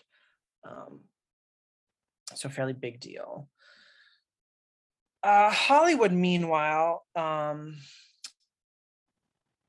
horror still isn't as solidified over there, um, mm-hmm. but we start seeing the rise of the first real horror megastar uh, in the form of Lon Chaney. Yes. Yeah, yeah, yeah, yeah, yeah. As many folks know, he's a master character and makeup artist. Um, he comes to prominence by playing uh, an ape man in Blind Bargain. He plays Quasimodo in Hunchback. He plays Erik in Phantom of the Opera, a mad scientist, vampire. He does a ton of creature work. Um, he he he also does a bunch of melodramas at this time, uh, particularly with Tod Browning. They do a film together called The Unknown. Um, Chaney is like this murderer um, who has double thumbs that he needs to bind up because that's like how people recognize him when he's on the run. Um, he ends up getting like his arms removed so no one will recognize him. It's all very high drama. Um, and he um, is does all this early work with Universal, of course, um, but then he ends up um, jumping ship basically and going to MGM um, for a while. And so Universal is has built up this reputation of having these sort of like frightening films, and mm-hmm. they have no one to to lead them now. So they bring in Conrad Veidt um, because of his work on Caligari and his other things on his resume. And that's when he stars in The Man Who Laughs, in which he plays, you know, the man with the um the man who laughs. the man who laughs with the Glasgow smile, which is what the Joker was based off of. Nice. Um, and it's also uh, at this time that maybe uh, one of the most important films of the 20s comes out, which is The Cat and the Canary. Um, based on the Broadway play of the same name, it was kind of a spoof of like the old dark house mystery type of story. You know, a bunch of people are coming to a big mansion in the countryside to hear the reading of a will. There's something in the house that is like trying to scare them or hunt them down. And of course, it turns out to be like the most unsuspecting person among them that's responsible for it and there's secret passageways everywhere and bodies falling out of closets and and such um, so that movie is a huge hit um, it spawns a lot of other similar uh, efforts throughout um, the rest of the 20s including seven footprints to satan which was directed by Benjamin Christensen, who also directed Häxan, Witchcraft Through the Ages. Yeah. Um, which was a really interesting film at the time because it's like faux documentary mm-hmm. drama. Mm-hmm. Um, very unusual. And um, yeah, and there's tons of like repeat efforts of, of this kind of story throughout uh, the rest of the 20s. And so, as these films are catching on, most of them, which were talkies, um, Murnau and another director, Paul Leni, find themselves like in a really prime position within Hollywood to direct talking feature length horror movies. And so people are just like looking around and like, okay, well, what's that going to be? Well, Dracula has been running on stage, you know, in New York and in London, like pretty much nonstop since the middle of the decade. Universal ends up getting the rights, and they're like, great. What if Chaney stars? And like, what if one of you guys direct? But before that could happen, F.W. Murnau, Lon Chaney, and Paul Leni uh, all died. Oh my God. yeah. And so nobody knew what was going to happen with Dracula and consequently what was going to happen with like the rest of horror after they died. Well, I bet you could guess what happens. um, as we move into the 1930s and everyone's trying to figure this out, um, we circle once more back to Dracula, which um when you know when Bela Lugosi was interviewed about playing Dracula on stage, which he did, you know, before the movie. Mm-hmm. Um he was often asked if he was worried about being typecast in mystery plays. because that's what Dracula was regarded at as the time. Interesting. Yeah. And then um, after he starred in the film version of Dracula in 1931, um, and Frankenstein enters pre-production at Universal, everybody starts, you know, all the other studios start trying to find similar properties to cash in on the success of whatever Dracula appealed to. And that's when horror film as a term starts slipping into like the general populace. And that's the kind of story.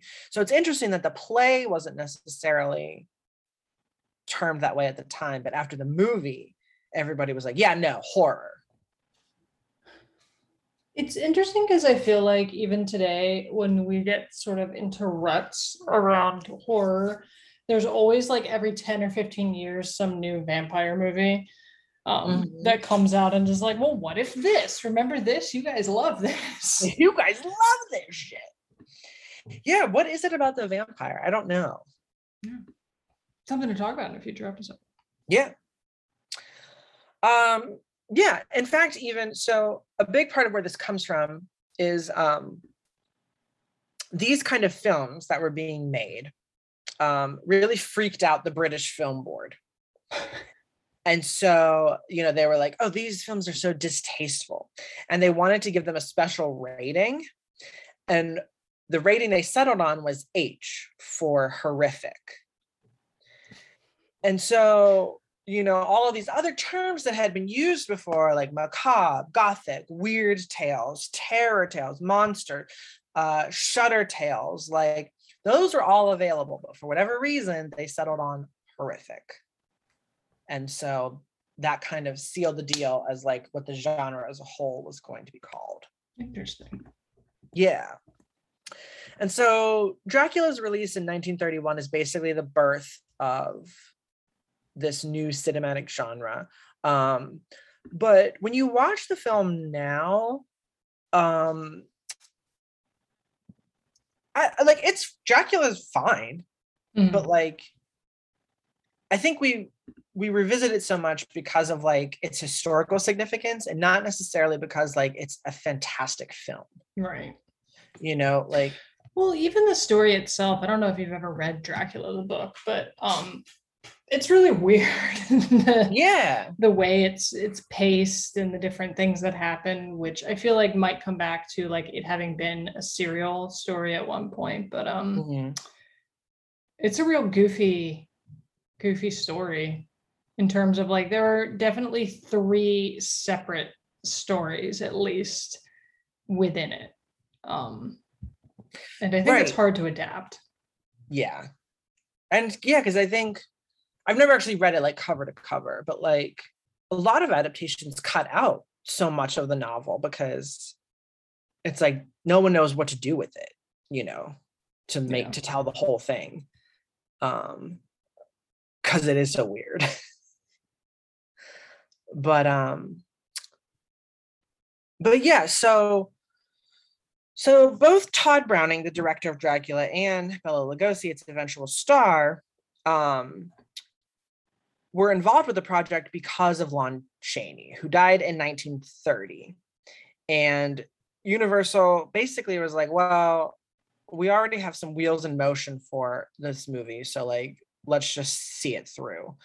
Um, and they settled on Lugosi basically because he was the cheapest actor available. Um, and a lot of people have been like, well, why didn't they go with Conrad Veidt? Because they had, you know, already been working with him and he was so much more of a viable star. And the idea is that Universal did not expect Dracula to be all that popular. Hmm. Um, they weren't really expecting it to do well.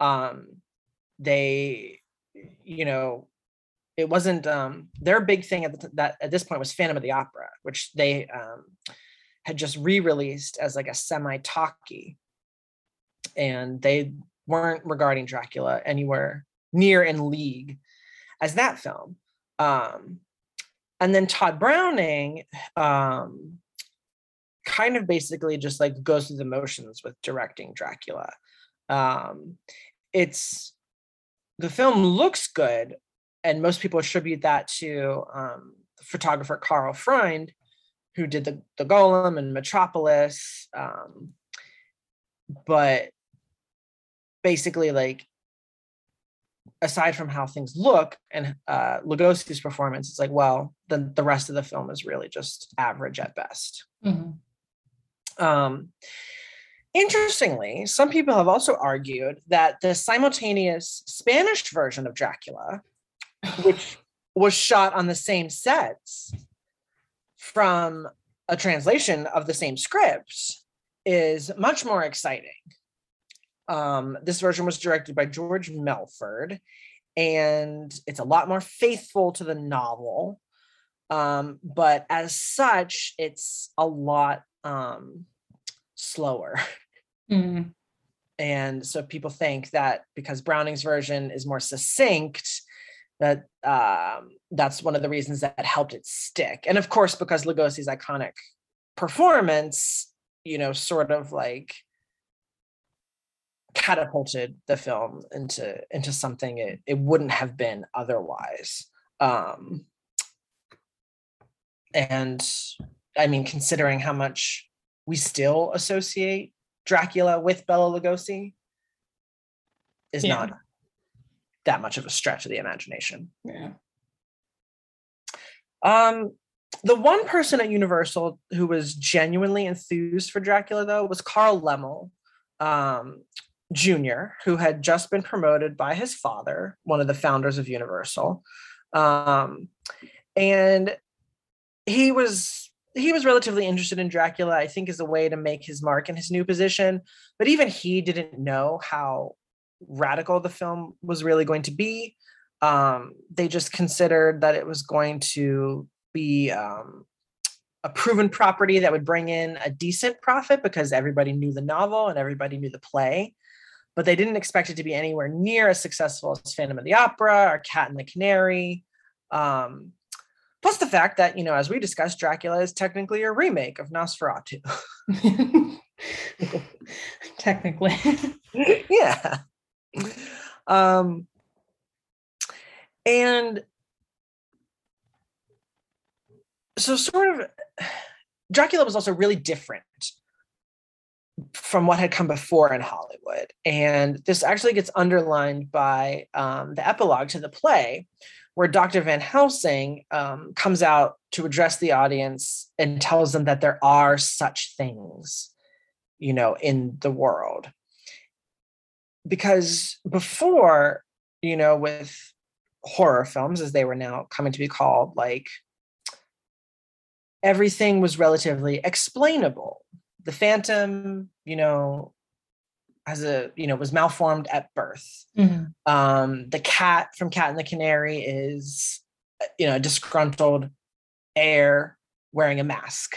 Um, even like uh the vampire from London After Midnight, which is played by Chaney, is really just somebody, you know, in a costume, like playing dress up for some other purpose. But with Lugosi and with Dracula, that was a real life, you know, in the world of the film, blood sucking, reanimated corpse, mm-hmm.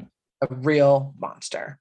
And so this is what Hollywood had kind of been like avoiding before because they was like, oh well, that's that's something for European film. That's not meant for us. Um, but Universal takes the chance, not really thinking anything is going to happen, and it does. Dracula is a total box office um, smash. It gets like a seven hundred thousand dollar profit off of its like approximately like three forty budget. Mm-hmm. Um, when it opens in February of 1931. And so they're like, oh, well, all right. And so right after that, Universal's like, great. And they put Frankenstein into production and they somehow managed to get it out before the end of the year, despite like a really troubled production. Um, they have to replace Robert Florey with James Whale. Um, they have to replace uh, uh, Lugosi, who was going to star as the creature. Um, but um, there's conflicting reports. Apparently, he turned it down.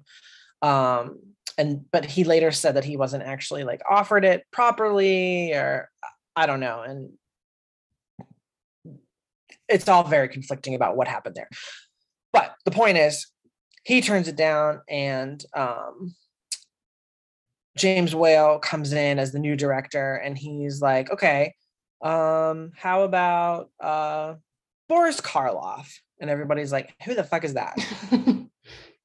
Because he's just like before this, he was just like this bit player um, that hadn't done a whole lot. Um, but he gets chosen to play the monster under the makeup of Jack P. Pierce. Um, and it's history from there. Actually, in the credits to Frankenstein, he's not even uh, he doesn't even get his name in the billing. Um, the the monster is just billed as like a question mark, and it's not until like the end credits that Boris Karloff actually gets acknowledged for his performance. Um, Interesting. Yeah, yeah, especially because after this, like Boris Karloff is the name in horror, essentially. Um, and Frankenstein is also, in comparison to Dracula, like a much more well crafted, like considered film. Um, like James Whale is clearly like putting thought into this film in a way that Tod Browning didn't necessarily do with Dracula.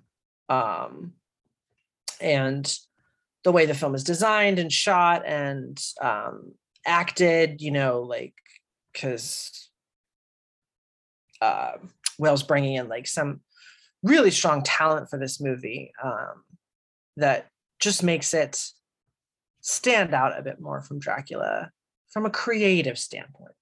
Mm-hmm. Um, but all was not well because Dracula and Frankenstein start stirring up the first real um, rumblings of censors and those calling for censorship based off of what gets seen in the movie. Um, and Universal basically is like, oh, we totally hear what you're saying, but these movies made us a ton of money. And so um, we're just going to keep doing this again and again because, you know, Dracula could have been an anomaly, but Frankenstein basically proves to Universal that they have this whole new genre on their hands, complete with like stars, supporting actors, all of these sets that they still have, talent that they have on hand, Whale, Pierce, and a ton of material that they can just basically try to monopolize on this and monopolize on this new genre and make it theirs. And they do try that for a good while, but obviously, like other people want to cash in on that as well. Um, and so the you have situations where like Lugosi ends up and goes um, and does White Zombie and Murders in the Rue Morgue for like some lesser known Poverty Row studios. And that kind of freaks Universal out for a bit, but essentially they're like, yeah, whatever. Like our real golden pair is Whale and Karloff. And so they get reunited to do a lot more work. Um, they do the old dark house together um, which was like sort of the culmination of all old dark house movies. Um, it's also one of the earliest uh, horror comedies, uh, and it's also super gay. um, and yeah, so sort of they're sort of the golden pair. They they do a bunch of films together. Um, Karloff though starts to feel like um, Whale doesn't necessarily respect him all that much. There's some classist based tension between them um, to the point where Karloff uh, doesn't feel comfortable working with Whale anymore. So he turns down the offer to star in The Invisible Man um, in which his voice would have finally been heard on screen because you know, he was playing all these monsters beforehand. And so the role ends up going to Claude Rains, um, well-spoken Englishman um, who whose voice in the film establishes him as one of these other new horror stars. Lugosi and Karloff. And all the while, you've got Lugosi who um, turned down the role of the monster or wasn't offered it or whatever, depending on how you hear it. Like basically moaning that if he had been able to star in Frankenstein, he would have had a much better career, just like Boris Karloff did. Um, and everybody's kind of like, okay, Bela, calm down. I don't know how Bela Lugosi would have done as the monster because at It's this so point, interesting thinking about them in other roles because it's just so iconic now. Like I can't imagine Lon Chaney as Dracula. exactly like that that would have been weird. Um, so Karloff, you know, basically has the much better career. Um, he eventually um, does finally get to talk on screen when he stars in um, The Mummy, which is essentially just like Dracula mixed with she and um, capitalizing on like uh, the curse of King Tut, which was a big tabloid story at the time, um, you know, in the early 30s.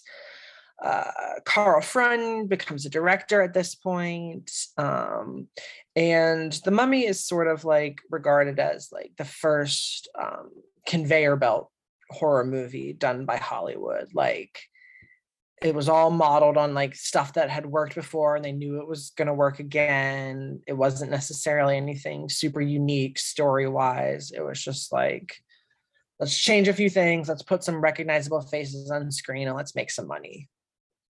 Um, but as I mentioned earlier, competition's on the rise at this point. Every studio now in Hollywood is trying to capitalize on um, what Universal had going. Everybody wanted their own Dracula or Frankenstein. Uh, Paramount does uh, Dr. Jekyll and Mr. Hyde adaptation uh, with Fredric March, uh, who ends up winning an Oscar actually for that role. Um, first person to win for a role in a horror film. Um, they also try and do uh, a more of like a second string monster thing with Island of Lost Souls with Charles Laughton. Um, and it's uh, basically a Dr. Moreau adaptation. Uh, Lugosi's also in that as a beast man kind of thing. Um, it ends up getting banned in the UK because it implies bestiality. So, uh, you know. Mhm. Uh, Warner Brothers jumps in. They were known um, for being like the realistic studio, so to speak, doing a lot of dramas, doing a lot of musicals. Uh, Michael Curtiz is contracted with them. He does Dr. X and Mystery of the Wax Museum, which introduced Lionel Atwill as a new horror star uh, that Paramount would would steal relatively soon. Um, Fay Wray is also introduced in these movies. Uh, she would, of course, go on to star in King Kong with RKO soon. Um, also, Humphrey Bogart in a very early role Oh. in uh, The Return of Dr. X. So, yeah, RKO, they do um, King Kong, although it- that wasn't necessarily seen as much of like an attempt to mimic Dracula and Frankenstein as much as like an attempt to mimic like the Lost World and those other sort of like prehistoric creature adventure dramas like from Doyle and et cetera, et cetera. Um, they also do the most dangerous game um, with the, the adaptation of the, you know, Count Zaroff hunting man story on the remote island. Um, the portrayal of Count Zaroff in that movie by Leslie Banks becomes um, a character that gets mimicked again and again and again in film. A lot of Bond villains are modeled after this character. Um, RKO is also also does Son of Kong, um, which is probably horror's first like disappointing sequel. And basically kind of stopped them from doing horror in, until the 1940s.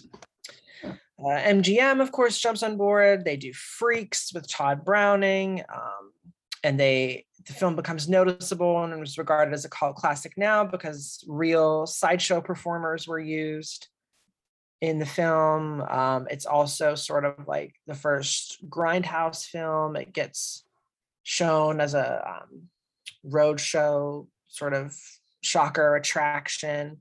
It's not all that um, popular at the time, although now it's it's studied as like a genre staple. Um, MGM tries a couple of other things. They do some Fu Manchu adaptations, Mark of the Vampire, uh, Devil Doll. Um, none of them quite live up to the success of Universal. And of course, like the lower budget studios do what they can. Like I said, Lugosi does White Zombie, um, which actually gets a small zombie trend that that goes on during the 1930s uh, started there. They do Condemned to Live, Vampire Bat, um, a, this sort of idea of um, I don't know, semi like possession or like, you know, fear of ethnic cultures type of thing, because this was zombie as the idea of like voodoo connected zombie, you know, mm-hmm. not our modern idea of right. of the zombie. Um, and then Universal, who was resistant um, to like follow ups, kind of starts changing their mind, you know, and they're like, okay, well, maybe we can we can try to like keep these characters alive, but it needs to be like with proper sequels. So they go back to James Whale and they're like, okay, do whatever you want for a sequel to Frankenstein. And he ends up getting a dream cast. He gets Ernest Thesiger and he gets the great Elsa Lanchester and he makes Bride of Frankenstein in 1935, which is an expansion of the original. It's also kind of a parody. It's, it's like really emotional. It's it's very um, pervasive for the time, and is a huge difference from the 1931 film, um, which just shows a, how quickly Hollywood was changing over those four years.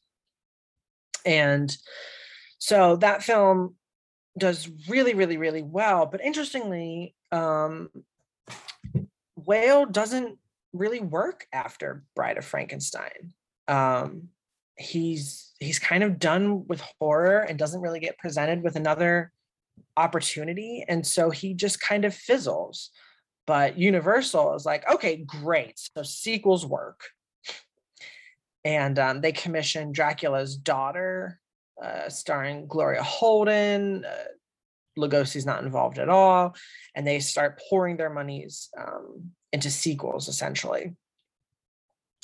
But the glut of sequels leads the um, criers for censors and um, the moralists to uh, get even louder in their protestations. And um, with the rising tensions in Europe um, and the whispers of all of these strange Nazi crimes and everything going on in Germany, it becomes easier for the censors to kind of get their wish. And we start seeing a lot of films get banned in the latter half of the 1930s um, to the point where there's kind of a hiatus in the latter half of the decade. You get a few things. There's a Sweeney Todd adaptation um, in 36, but things are mostly pretty quiet um, until we hit the end of the decade 1939, uh, which is often called the greatest year for film, um, because that's when uh, you get both Gone with the Wind and The Wizard of Oz coming out mm. as these like epic all star movies.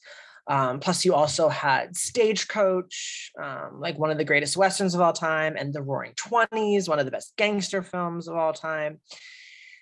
And horror also returns now in 1939 with um, uh, a re-release of Dracula and Frankenstein, and then a new film, Son of Frankenstein, uh, which is where Karloff plays the monster for the last time, and Lugosi comes back to play Igor um, in what's considered one of his best roles. Um, and then Lionel Atwill is there, and Basil Rathbone is there, and it's like, wow, okay, horror's back essentially. Um, and then things move into uh, the 1940s, where basically everybody was concerned about uh, Nazis, which, like, legitimately so. Yeah. Mm, sorry. So, while the 1930s were dealing with a lot of like these well-established, very familiar fictional monsters like Dracula and Frankenstein and mummies. The 1940s shifts and the horror market suddenly becomes a bit more internal. You know, at this point, Americans viewed themselves as being safe, as being separate from Europe, where everything was starting to descend into chaos. Um, horror movies during the war were actually banned in Britain, and so America became this basically the sole output for the genre. Um, and as we know, obviously, the U.S. was not able to remain separate, and it was not able to remain pure. I say in quotes. Um, duty and heritage um, regarding Europe creeps through a lot of American films at this time. Um, and that pull to the land of the nation's ancestors um, is eventually a driving force of what brings the US into war, not only with Japan, but with Germany. And so a lot of the horror films of the 1930s you see deal with these films of like roots coming through and men and women that become subject to like a primal animal identity that comes through something deeper something older like you even see this in pinocchio when the boys get turned into donkeys Mhm. um, on pleasure island but um, it wasn't donkeys that people was were concerned about it was wolves um, adolf hitler was or identified strongly with legends and symbolism associated with wolves. Um, his first name means noble wolf in Old German. He was known to use Herr Wolf as a pseudonym for himself, especially in his early political days. A number of Nazi headquarters were given names like Wolf's Gulch and Wolf's Lair and Man Wolf. Uh, the SS were referred to as Hitler's pack of wolves. Uh, his secretary, Johanna Wolf, known as the She Wolf, uh, said that he would often um, absentmindedly whistle, Who's afraid of the big bad wolf? Um, and so, as such, a lot of propagandists in the 40s depicted Hitler as the big bad wolf. Um, so, it should probably be no surprise to us then that Universal chose the wolf as their sort of next big specter of menace in the early 1940s, um, which they did, because after Son of Frankenstein sort of brought horror back, they needed to do something else, something new. They tried bringing back the Invisible Man as well, uh, one of Vincent Price's early roles. They also tried uh, bringing the Mummy back, and things were going okay. And um, they were like, well, eh, something's just not quite popping yet. And then they stumble upon a fresh face for horror, Creighton Chaney.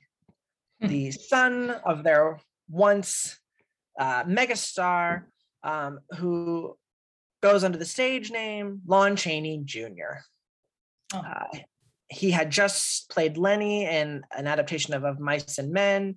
And so Universal brings him on board and casts him as Larry Talbot in The Wolf Man, which is, uh, of course, a film about an American man, uh, kind of a schlub who gets bitten by a Romani man uh, in wolf form and uh, is eventually beaten to death by with a silver cane by his father, who's played by Claude Rains. Um, the movie was written by Kurt Siodmak, who had actually fled the Nazis in 1937. Um, and so, as much as it was a symbolic effort about what was going on in the world at that time, um, it also, in the world of film, proved that Universal could still found new horror franchises. Um, and it's one of my favorites from the classic era because I just love werewolves. Yes, you do. I do. I do. Um, we forget though, like I I always forget that like in that in the Wolfman, like there's no it's not silver bullets or anything. Mm-hmm. It's just um it just happens to be that it's a silver cane. Right. Interesting. Yeah, yeah. So chaney Jr. now is the new star, and he's sort of like inherited the mantle from his father, and he sort of makes his rounds and plays all of like the big ones. He plays the monster and Ghost of Frankenstein. He plays the mummy in the mummy's tomb. He plays uh, the Count and Son of Dracula. Um, the only movie and monster they don't give him, oddly enough, is um, his father's old role of the Phantom in the new Technicolor version of Phantom of the Opera. Mm-hmm. He gets passed over, um, and it's given to Claude Rains to play uh, because um, Universal decides, you know, the role is too important. They don't want anyone, they don't want it messed up. So, um, kind of odd. You would think from a marketing perspective, alone they'd want to give it to Chaney Jr.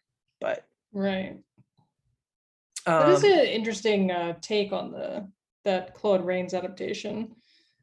Um, yeah, because that's the one where Christine they all survive at the end, and Christine like walks away from both of them, right? Like that's I think um, so. Yeah, it's that one. So it's interesting. That is. We should uh, maybe cover that one. Yeah. So, yeah, because that one is yeah, you're right. It's it's very that one's very melodramatic, Mhm. um, and not like so heavy on the ho- horrific elements even um or like the violence like even the silent 1925 version probably is is more like horror than the 1943 one. Um but you know wartime constraints even hit universal they kind of um stuck to doing like more low effort horror um, in the early parts of the decade a lot of serious efforts. The Invisible Man got a lot of movies. The Mummy got a lot of movies. They did a series of movies about Paula the Ape Woman. Okay.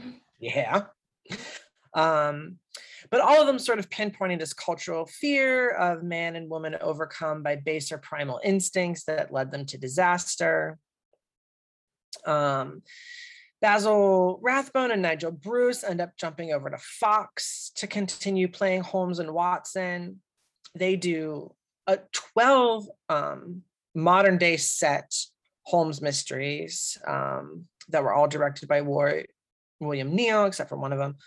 Um, and all of these also kind of have supernatural elements to them um, that eventually lead to like spin offs where um, the monsters are you know the focus and like Mhm. holmes isn't really involved at all. Um there's a couple more movies with um, gale sondergaard who plays a black widow and the spider woman and spider woman strikes back. Uh chaney jr does a bunch of inner sanctum mysteries where he's like playing a college professor. Um Black Friday gets made at this point, Night Monster, She Wolf of London. Um, but all of them basically pale in comparison to Frankenstein meets the Wolfman, mm-hmm. which is a 1943 dual sequel to Ghost of Frankenstein and the Wolfman, in which Lugosi is playing the monster and Chaney Jr. comes back to play Talbot. And it's a pretty big hit, which leads to them making uh, House of Frankenstein, which brings Dracula, played by John Carradine, into the picture. Um, Lugosi gets kicked out at this point. Glenn Strange plays the monster, and then Karloff comes back to play a mad scientist, but he departs again in the next sequel, House of Dracula. So a lot of in and out, but all of these movies do pretty well. Um, but they don't really, they're not, they're not really scary, or they don't make an effort to be mm-hmm. what would have been scary, you know, in the 1940s. Like that element has definitely been lost from these movies. And what we end up with is one of the um, greatest horror comedies, uh, probably of all time Abbott and Costello Meet Frankenstein. They uh, also just recently showed that at the Colonial. Did they? yeah. Oh, I love that. I used to watch that all the time growing up with my cousins. Um, so yeah, so most people know this movie. Um, the vaudeville comedians Lou Abbott and Bud Costello are brought in. You know, they were Universal um, signed. They meet the Wolfman and the monster, and um, uh, Dracula, who once again played by Lugosi. Um, actually, his only the second and last time he ever actually plays Dracula. Hmm. He plays him in the original 1931 movie, and he plays him in Abbott and Costello, uh, Meet Frankenstein, and that's it. So this movie does really well, and then they try a couple more of these horror comedy things where they meet the Invisible Man, where they meet the Mummy, where they meet Jekyll and Hyde, but they're not nearly as funny. Um, and it's very clear that at this point, you know, those days from the 1930s like when bride of frankenstein was so like meticulously put together like that's gone. Horror has basically like eaten itself alive and there's no where to go. Mm-hmm. and the parodies in particular the abbott and costello are sort of like the final nails in the coffin for this era of horror films and so these characters of dracula and the wolfman and the mummy and the monster like they just become sequel fodder.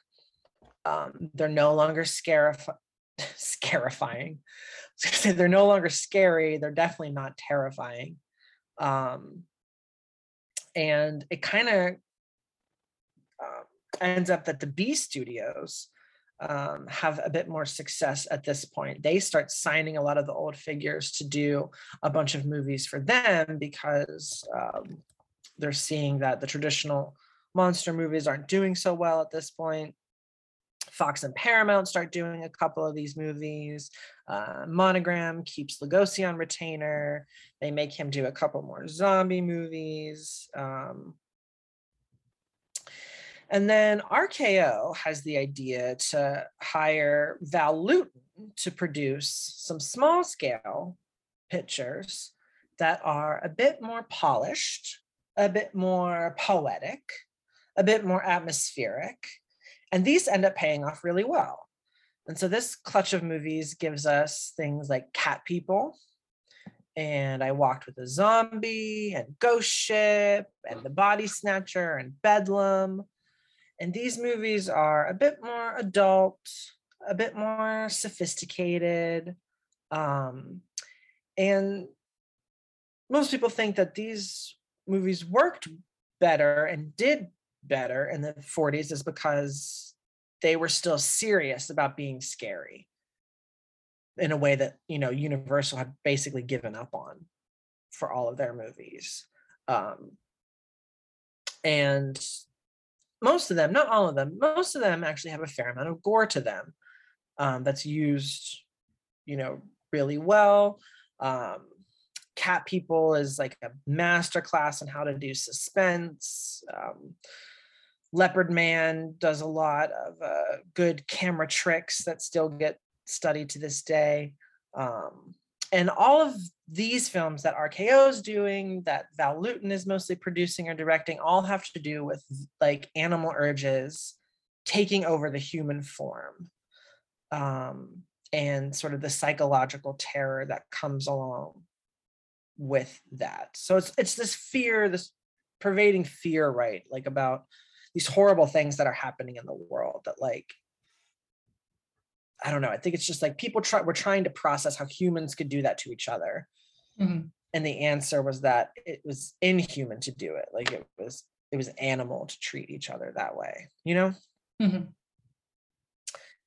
Uh so uh, MGM tries a little bit of this as well. They obviously had Victor Fleming on retainer. He had directed both Gone with the Wind and The Wizard of Oz. And so they uh, have him do a big budget remake of Dr. Jekyll and Mr. Hyde uh, that stars Spencer Tracy and gets all the bells and whistles. Ingrid Bergman's in it, Lana Turner's in it. It does pretty well. So um, they also do a remake of The Lodger. Um, they do Gaslight, Picture of Dorian Gray. Um, a lot of like supernatural films at this time, actually, and particularly actually right after the end of World War II. You start getting A Matter of Life and Death, The Ghost and Mrs. Muir, um, as well as Lewis Allen's The Uninvited, mm-hmm. um, which is um, sort of like a homage to Lewton, very groundbreaking, influential, lesbian adjacent ghost story. Mm-hmm. Um, and very like uh, very much the model for all these stories we're now so familiar with where nice people buy this beautiful remote house and then get pestered by spirits and so they have to figure out what is causing the haunting. Um, really great movie. We also get at this time in dead of night from Ealing Studios, which is the grandfather of the horror anthology story.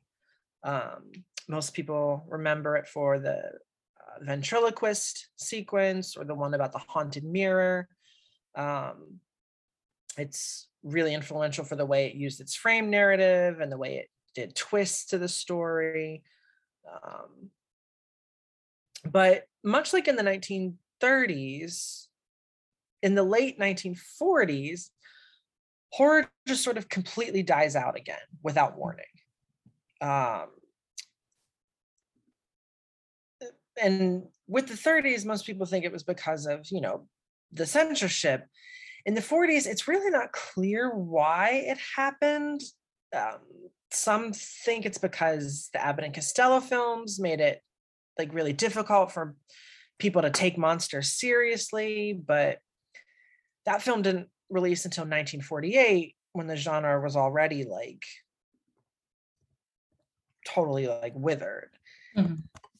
Some people think that there were too many sequels at this point, so like audience it was too difficult to like surprise audiences with the same monsters over and over again. But basically, like between 1947 and 1951, there's almost no horror films from that period that get made. Gotcha. Um, there's like very few exceptions, like The Creeper, um, which is like a mad science film. And no one's really sure why it happened. Like it could be overproduction, it could be uh, because everything just felt like copycat films, um, or just that after World War II, like people were already horrified. exactly. And people had seen real life atrocities, real life genocides. Um, right. So like these largely like gothic esque horrors just didn't hold the same weight as they did. Interesting. Uh, beforehand. Yeah, and something I was thinking about, and I'm sure we'll go into uh, in part two of this though, is like after World War II, I feel like you start to get the rise of very human, non-supernatural, non-gothic villains in the form yes. of uh, becoming slashers and that sort of thing. Yeah, absolutely. Yeah, because that's what the war like forced everybody to realize, right? Is that mm-hmm. you know all these really evil things were just being done by people. Mm-hmm. So yeah, but um well horror kind of takes the back step like film noir really comes to prominence in the 1940s, which you know, noir films cover a lot of dark subjects as well.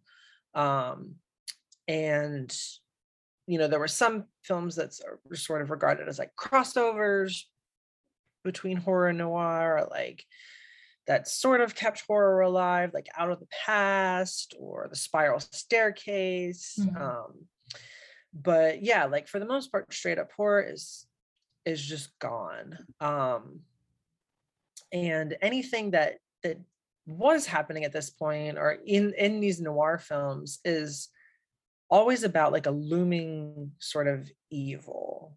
Like everything's always very gloomy everything's always very foreboding and full of dread and so most people regard these films as the embodiment of you know what people had experienced over the last decade and um, the atrocities that had occurred and how these you know horrendously wolf-like creatures um, could have been responsible for so much damage. So, like, noir was sort of doing horror's job in a less direct way, while the genre was figuring out essentially, like, what is going to happen with it next? Like, what what does it mean to be a horror film in mm-hmm. the 1950s, basically? And what it meant to be a, a horror film in the 1950s is that uh, you were basically going to be a creature feature. Oh. so, um, yeah, so so the 1950s in general, right? It's post-war. The image that everybody wants to believe is the reality is like back to business normality. We've got, you know, fantastically well planned, well kept suburban communities, you know, two story houses and you know, 2.5 kids, and there's two cars in the garage, and there's all kinds of new labor saving devices, and everything's new and shiny and perfect and quintessential. We did our part, now everything's going to be fine. But of course, as we know, the 50s also brings about the beginning of the Cold War, um, the Red Scare, rampant fear of nuclear warfare, uh, fears concerning juvenile delinquency, fears concerning the rise of rock and roll as a musical genre. Um, and no one is really all that interested in horror at the beginning of all of this. Um, no one was really all that scared anymore by, you know, Lon Chaney Jr. in a suit made out of yak hair, mm-hmm. you know, growling at you on the screen. Um, because, like you were saying, the things that scared people now were very real and very human. And um, familiar looking faces, faces that developed the atom bomb and the death camp, right. and mad scientists whose you know atrocities against humankind would have like that put you know Victor Frankenstein and Dr. Moreau to shame because um, it was a completely changed world. Um, military action from World War II left 40 million people dead and millions more exposed to um, man's inhumanity towards man and having to live with with what happened afterwards. And so people had their own horror stories and weren't really interested in seeing them played out on the big screen. Um, and what comes about from this is horror that comes from the beyond. Um, one of the earliest known examples is The Thing from Another World, which came out in 1951 and uh, is basically um, the prototype for all science fiction horror movies of the 1950s and beyond. Um, it's now regarded as a classic, although its remake by John Carpenter in the 80s is considered a superior version of the story. Um, but it's a tale of, um, you know, s- scientists uh, in an isolated location dealing with an extraterrestrial threat to Mhm. to mankind um and you know things get out of hand and they you know there's mistrust and there's uh there's a witch hunt that goes on and it's all very symbolic of what was happening with mccarthyism and et cetera et cetera um it was very similar to another movie at the time, The Man from Planet X, which was actually rushed into production to come out before The Thing from Another World. Um, and but basically, what both of those movies did is invent a whole new subgenre of horror and a whole new set of tropes that would soon become cliches, much like the Universal movies did in the 1930s.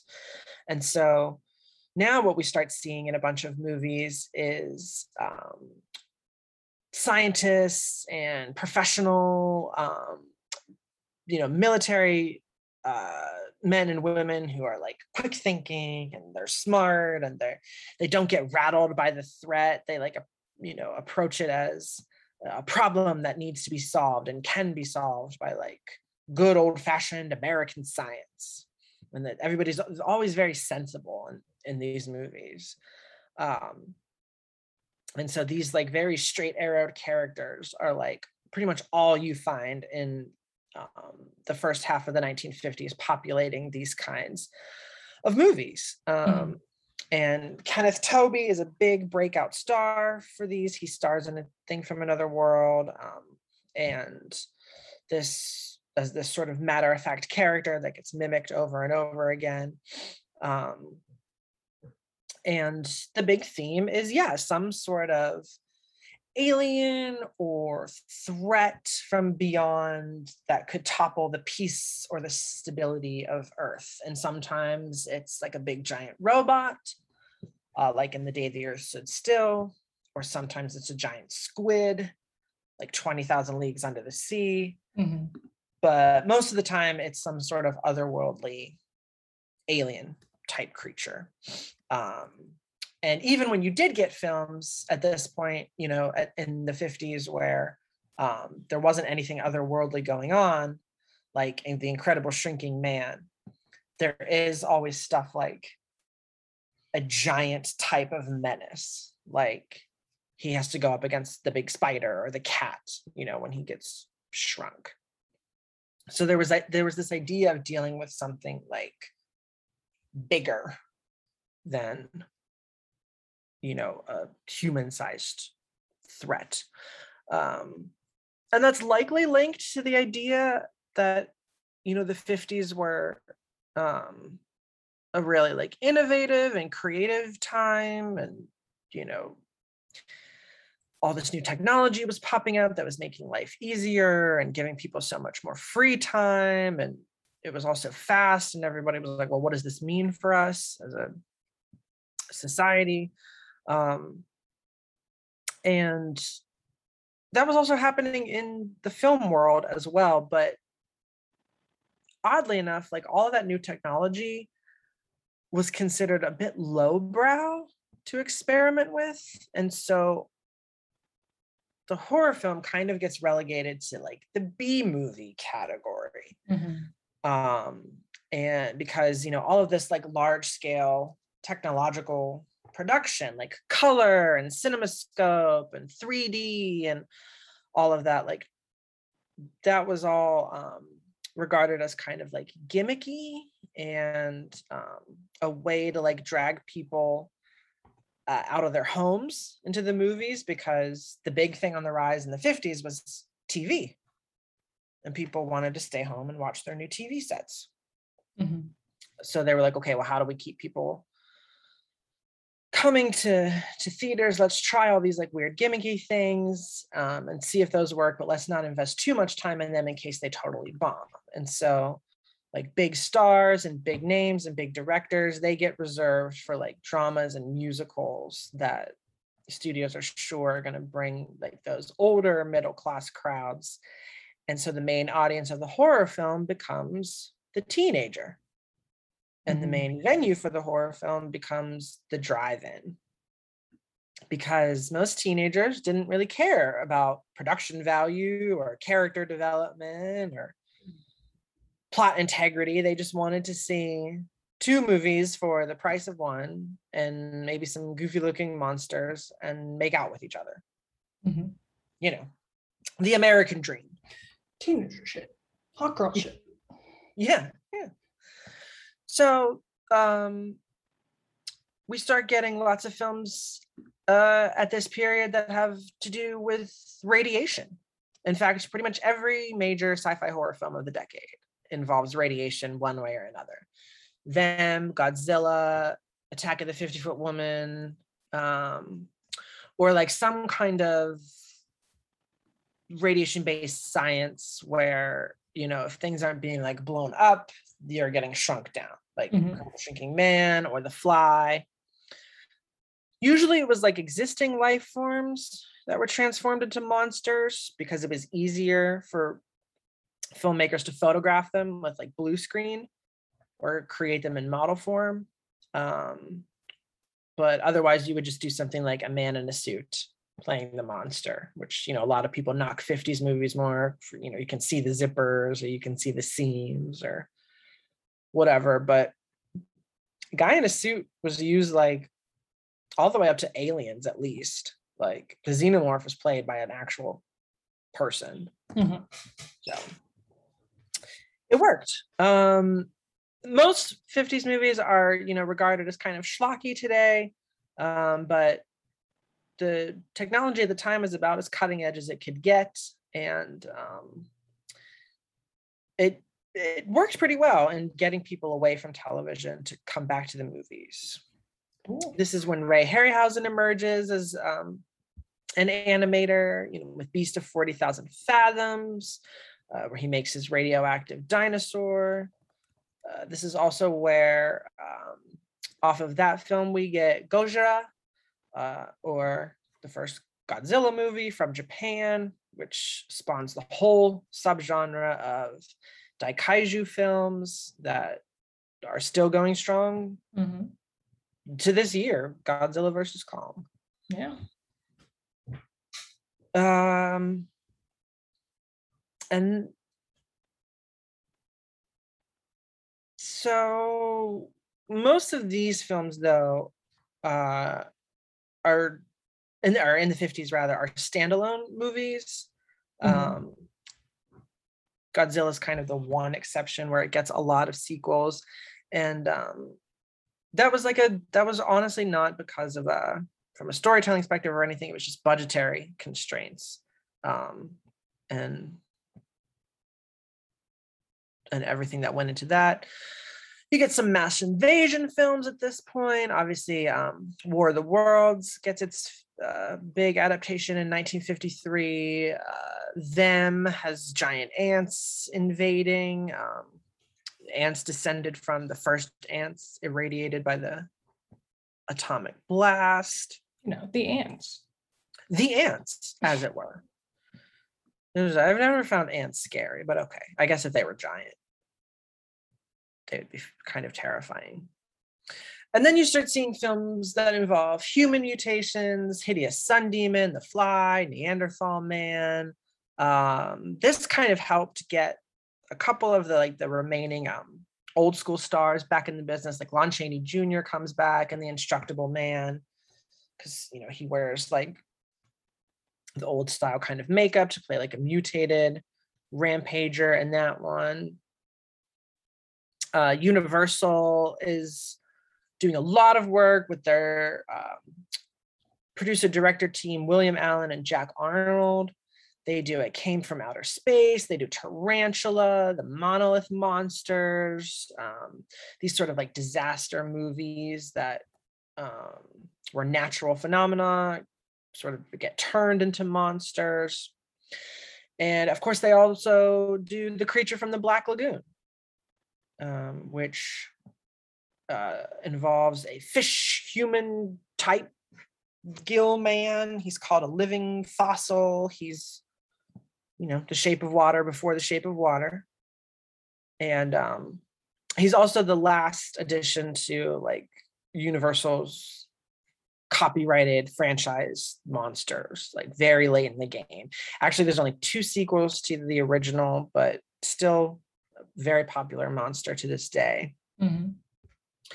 Um, and this uh, creature from the Black Lagoon is kind of unique because it it does, you know, have that sort of clipped matter of fact style of the sci-fi horror movies of the day, but it's also very poetic. It's also kind of sexualized and feels a bit more classic mm-hmm. in the sense of um, of the older movies from the 30s. Um, so it's kind of a standout in that sense. And then right around the middle of the decade, the genre starts to shift a little bit. Um, and these smaller grindhouse studios like American International Pictures um, start uh, targeting like that exclusively teen audience in the sense that teenagers become the heroes and the main focus of horror movies at this point. And so we start seeing less of these like hero in uniforms, and we start seeing more films where the grown-ups are kind of useless and it's only the misunderstood kids that know how to combat the menace like in invasion of the saucermen or the blob like it's up yeah. to yeah, it's up to the kids. Did you ever go to that screening of the blob? I have not. It's always like that's it's in the summer is when they do it. Um but it's like a bit i should go at some point because it truly it's like a big thing like the entire town like partic- like they shut down the road so that people can run out of the theater and that's crazy yeah blobfest blobfest yeah well that's the one where the where the kids know what's up yeah um yeah and so this is sort of becomes aip's market um and they aren't super concerned with like plausibility um and they just sort of want to make these fun goofy teen movies and so basically they give carte blanche to a young producer director named roger corman mm-hmm. who uh jumps onto uh, the big screen with um, a couple of early projects uh, It Conquered the World, Not of This Earth, and Attack of the Crab Monsters. And these are very like unashamedly lurid films. They're entertaining, they're kind of quick witted. They don't like always necessarily live up to their titles. They're not the most intelligent movies, but they're fast. They have a good like engaging sense to them and they come to dominate uh, the latter half of 1950s horror and this shift from scientific experts and military men to the home front which also paves the way for um, maybe the most influential movie of the 1950s and one of horror's most influential movies overall invasion of the body snatchers yes yeah. Um, which comes out in 1956, directed by Don Siegel, and plays with this nightmare idea of parents and authority figures being mind controlled by Martians and um, really sort of like sets this idea off as a whole new subgenre. You know the film is set in a small town where people start experiencing this strange delusion that their friends and their relatives have somehow changed. And so you know it's been interpreted as like a a reading of um, McCarthyism and com- communist infiltration into America, and an allegory for witch hunting and red baiting and basically America turning against itself and destroying itself. Um, it's a very psychological film. Um, it draws on a lot of old like doppelganger stories, um, like William Wilson, which is Poe's story. There's some um, interesting coding that the snatchers are maybe even be vampiric or demonic in nature. Um, and however way you want to read the film, basically uh, it sets a modern myth that horror has drawn on like time and time again ever since, which is this idea of small town America um, that has nasty secrets underneath, mm. You know, penetrated from without and then eaten alive from within by the monstrous is something we see again and again, whether it's Jerusalem's Lot or Twin Peaks or Crockett Island. Yes. Um, yeah. nice uh, bringing that back to. We're going to circle. We're going to circle. and so, um, while all of that is going on, there's also this question of like, well, what is the place of the traditional Gothic? And most viewpoints were that it died with House of Frankenstein in 1945, and it was not resurrected until The Curse of Frankenstein in 1957. Um, but some people kind of like dip their toes into the Gothic, like as early as 1951, when you get Son of Dr. Jekyll. Universal gets Boris Karloff back on their payroll for uh, like a couple roles in like The Black Castle and Strange Door. Um, there's a remake of Mystery of the Wax Museum um, in 1953 that um, stars Vincent Price um, as a wheelchair bound maniac, basically. Mm-hmm. Um, and so these do okay, obviously not great in comparison to kind of what else was going on. Um, but people are trying throughout the decade. They there's another um, Rue Morgue attempt. Um, there's a interesting sort of contemporary Gothic mashup um, in 1956, which the search for Bridey Murphy, which is based off of um, the Bridey Murphy case that came to prominence in the 1950s, um, which was about a hypnotist who claimed that he could regress um, this woman, this um, housewife, to her previous life as an Irish mm-hmm. serving girl that like captivated the nation. And so that was that was adapted a couple of times. Um, Universal even tried to do some like new gothic kind of monsters. They did um, Cult of Cobra, which is like a snake woman type thing. Um, they brought the she creature back. Uh, they did um, the leech woman and the wasp woman about like older matronly type figures like killing people to maintain their youth mm-hmm. um, bela lugosi ends up teaming up with uh, ed wood um, for a number of sci-fi horror melodrama films they um, end up making what is considered the worst movie ever made Plan 9 from Outer Space. But uh, Lugosi dies at the start of production and isn't able to finish it. Um, and so there's kind of these weird moments where like the old stars are getting showcased, um, but no one really knows what to do with them or what the place of the Gothic is. Um, like Britain has a bit more luck with it because um, this is when Hammer Films mm-hmm. Kind of founds itself as a studio. It starts on very small scale. They do um, a couple of things in the 30s, and then um, they really break big with Terence Fisher's Spaceways and um, Val Guest's Quatermass Experiment, um, which is really big and prompts uh, some sequels and some knockoffs. And okay, they have a little bit of traction. Um, and this is when uh, Milton Subotsky, an American producer, goes to Hammer, seeing their recent success, and he pitches the idea of remaking Frankenstein in color, and ideally by bringing back Boris Karloff for the lead. So Hammer Films is basically like, okay, okay, okay, and they pay him off for the idea, and then they take the project in a completely different direction.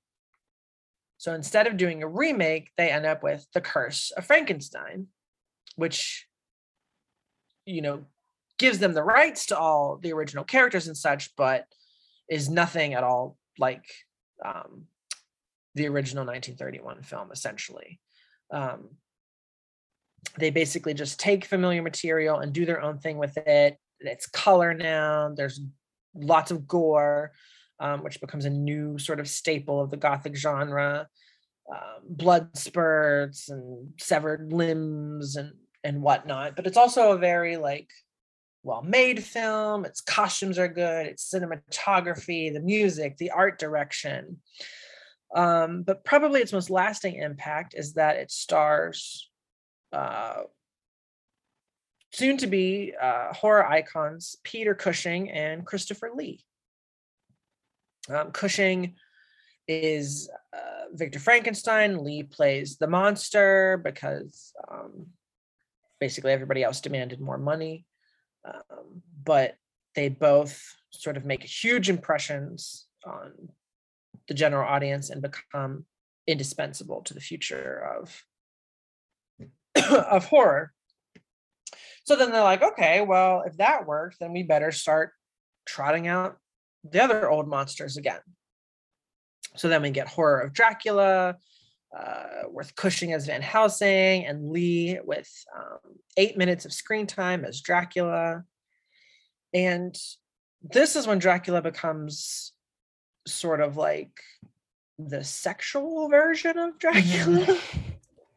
um, thanks to Lee's performance, that definitely did not exist, like with Lugosi or or Chaney Jr. or anyone like that. Um, like horror of dracula introduces like what would soon become the horror uh, staples for this genre which is a lot of like plunging necklines and mm-hmm. you know busty women who are like really drawn to dracula as much as they're terrified of him and and whatnot so that also does really well. Hammer does a ton of other remakes of the classics, The Mummy, Hound of the Baskervilles, Phantom of the Opera, etc., cetera, et cetera.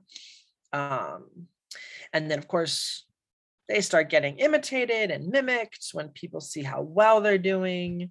Um, Jimmy Sangster goes off and does his own thing for Blood of the Vampire and a new Jack the Ripper movie. Um, uh, Monty Baker and Robert Berman, um, two producers, they bring in Cushing for Flesh and the Fiends. They um, remake Re- Greed of William Hart. Uh, it's all based off of the success of uh, Hammer's new slew of remakes. Um, we also get uh, some Quatermass knockoffs at this point in time. Um, Fiend Without a Face, First Man in Space, uh, Grip of the Strangler, all those kinds of things. Um, Jacques Tourneur goes over to the UK after his time working with Val Lewton, and he ends up doing Night of the Demon, which just becomes very influential for the genre.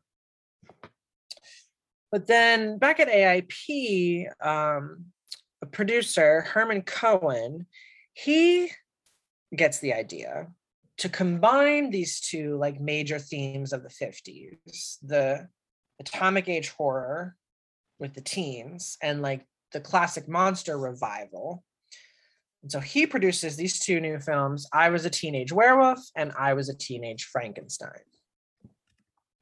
And so that creates kind of this own new mini trend where these two subgenres are now mixing together um, those do so well that Cohen goes over to Britain for Anglo Amalgamated because um, they had been wanting to do some horror, so they hire him to to help make that work, and he does um, Horrors of the Black Museum with Michael Gough, which is sort of um a, I guess it's a Dr. Jekyll thing. Like he he drinks the potion and he transforms mm-hmm. and yeah, yeah, yeah, yeah, yeah. Um they work together for on a couple more movies as well. Um, and uh it's uh Cohen that ends up um providing the funding for uh young director Michael Powell to do a very jolting and unnerving um, film about psychosis, Peeping Tom, um, mm. right at the end of the decade. But basically, um, the teenage monster boom is is still what what grips the 50s. Um, after the success of I Was a Teenage Werewolf and Teenage Frankenstein. You get Daughter of Dr. Jekyll, uh, Frankenstein's Daughter, Blood of Dracula, Teenage Zombies. Um, Universal is looking at all of this and they're like, okay, like we have to get our properties back in business. So they do Return of Dracula, which sets the monster in a contemporary 50s setting and um, sort of brings all of that old style European stuff to America.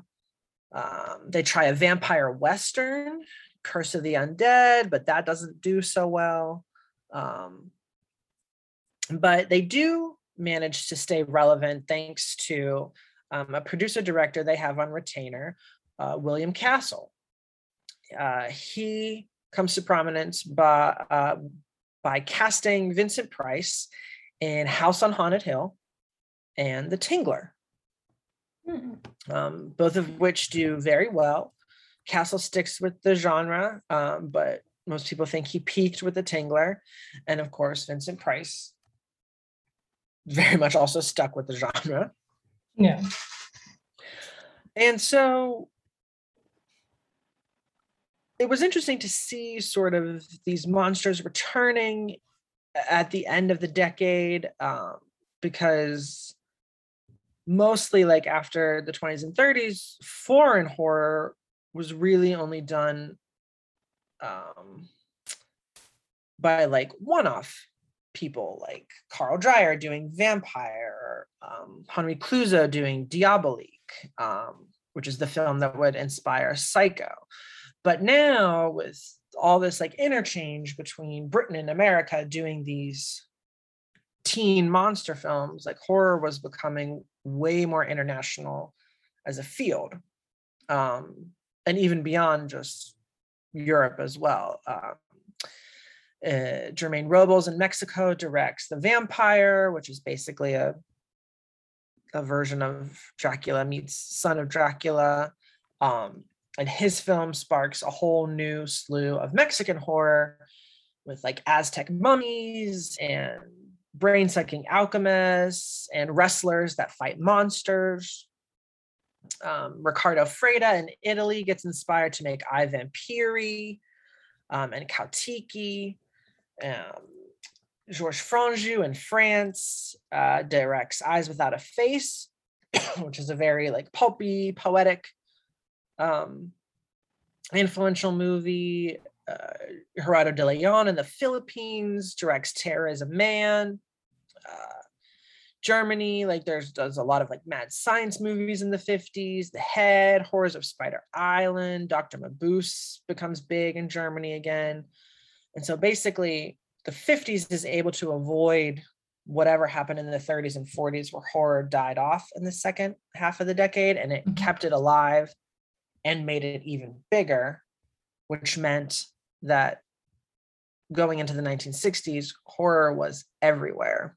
And it was mm. soon going to turn from looking at external threats to internal threats. Ooh, I feel like I, a it's a good tantalizing uh yes i was gonna say and i part think two we will save that for part two that's exciting there's a lot to process with it and I feel like each little thing could even like we could be like, oh, we could do a whole episode on that. yeah, it's crazy. It's crazy. And especially like I don't know, like getting the foundations of it all. It's like, oh my mm-hmm. gosh, there's so much here. Yeah. Like, there's so much that happened in the 50s. Yeah. I'd say like one of the big interesting things for me hearing all this is just find out that like basically, you know, the concept of movies and talkies and that sort of thing, like really um like that was sort of the home for horror because everything else had other mediums um Yeah. at the time and they were kind of what was making that medium popular. Yeah. So it's like, it's kind of like the movies have always been home for horror, Mhm. you know, like even more so than any other genre or any other format to tell a horror story. It's like, I don't know. It's very interesting, isn't it? Yeah, no, I find it very interesting. Exciting. So closely entwined. yeah. So, so yeah. Um, be sure to check out the the the posts if you haven't yet to Mhm. follow along. Um, as of this recording, it's up up through the fifties is is on the website, and Nice. the rest will be on the way as we move towards spooky Halloween. Spooky Yeah. Halloween. We'll also be doing a a second episode shortly. We'll we'll, we'll do the sixties up to present day. Mhm. And um, probably by that point, we'll also have some thoughts to share about Halloween Kills. Yeah, that might uh, make it into the the present day. Yeah, yeah, yeah. But uh, yeah, hopefully we'll have thoughts to share about Halloween Kills by then. I can't imagine we wouldn't. yeah, awesome. Cool. But if you have thoughts, uh, whether it be about Halloween Kills or whether it be about um, the history of horror films or some of these early films and directors and figures that we mentioned in this episode, you should share those thoughts with us. Yeah. Um, how could they do that? They could do that by emailing us at splatterchatter669 at gmail.com, sending us a tweet or DM or what have you on uh, Twitter at splatterchatter666 minus all the vowels. Um, you can also DM us or follow us on Instagram at splatterchatter. I always forget if it's a because I, I had to change the Instagram. Hold on. It is Oh, we changed the Instagram. it is splatter underscore chatter There we go. On uh, Instagram. And then there's also Tumblr, splatterchatter.tumblr.com. And then, of course, you can leave comments on the blog at splatter chatter.com. Amazing. Yeah. Fantastic. All right. I think this is going to close out episode 91. Woo. Excellent stuff. Yeah. And uh, be on the lookout for episode 92 shortly. Mhm. And until that point, we want to remind you that during prime spooky season, you must keep up the creep. And for now, we will say au revoir, adios, and hasta.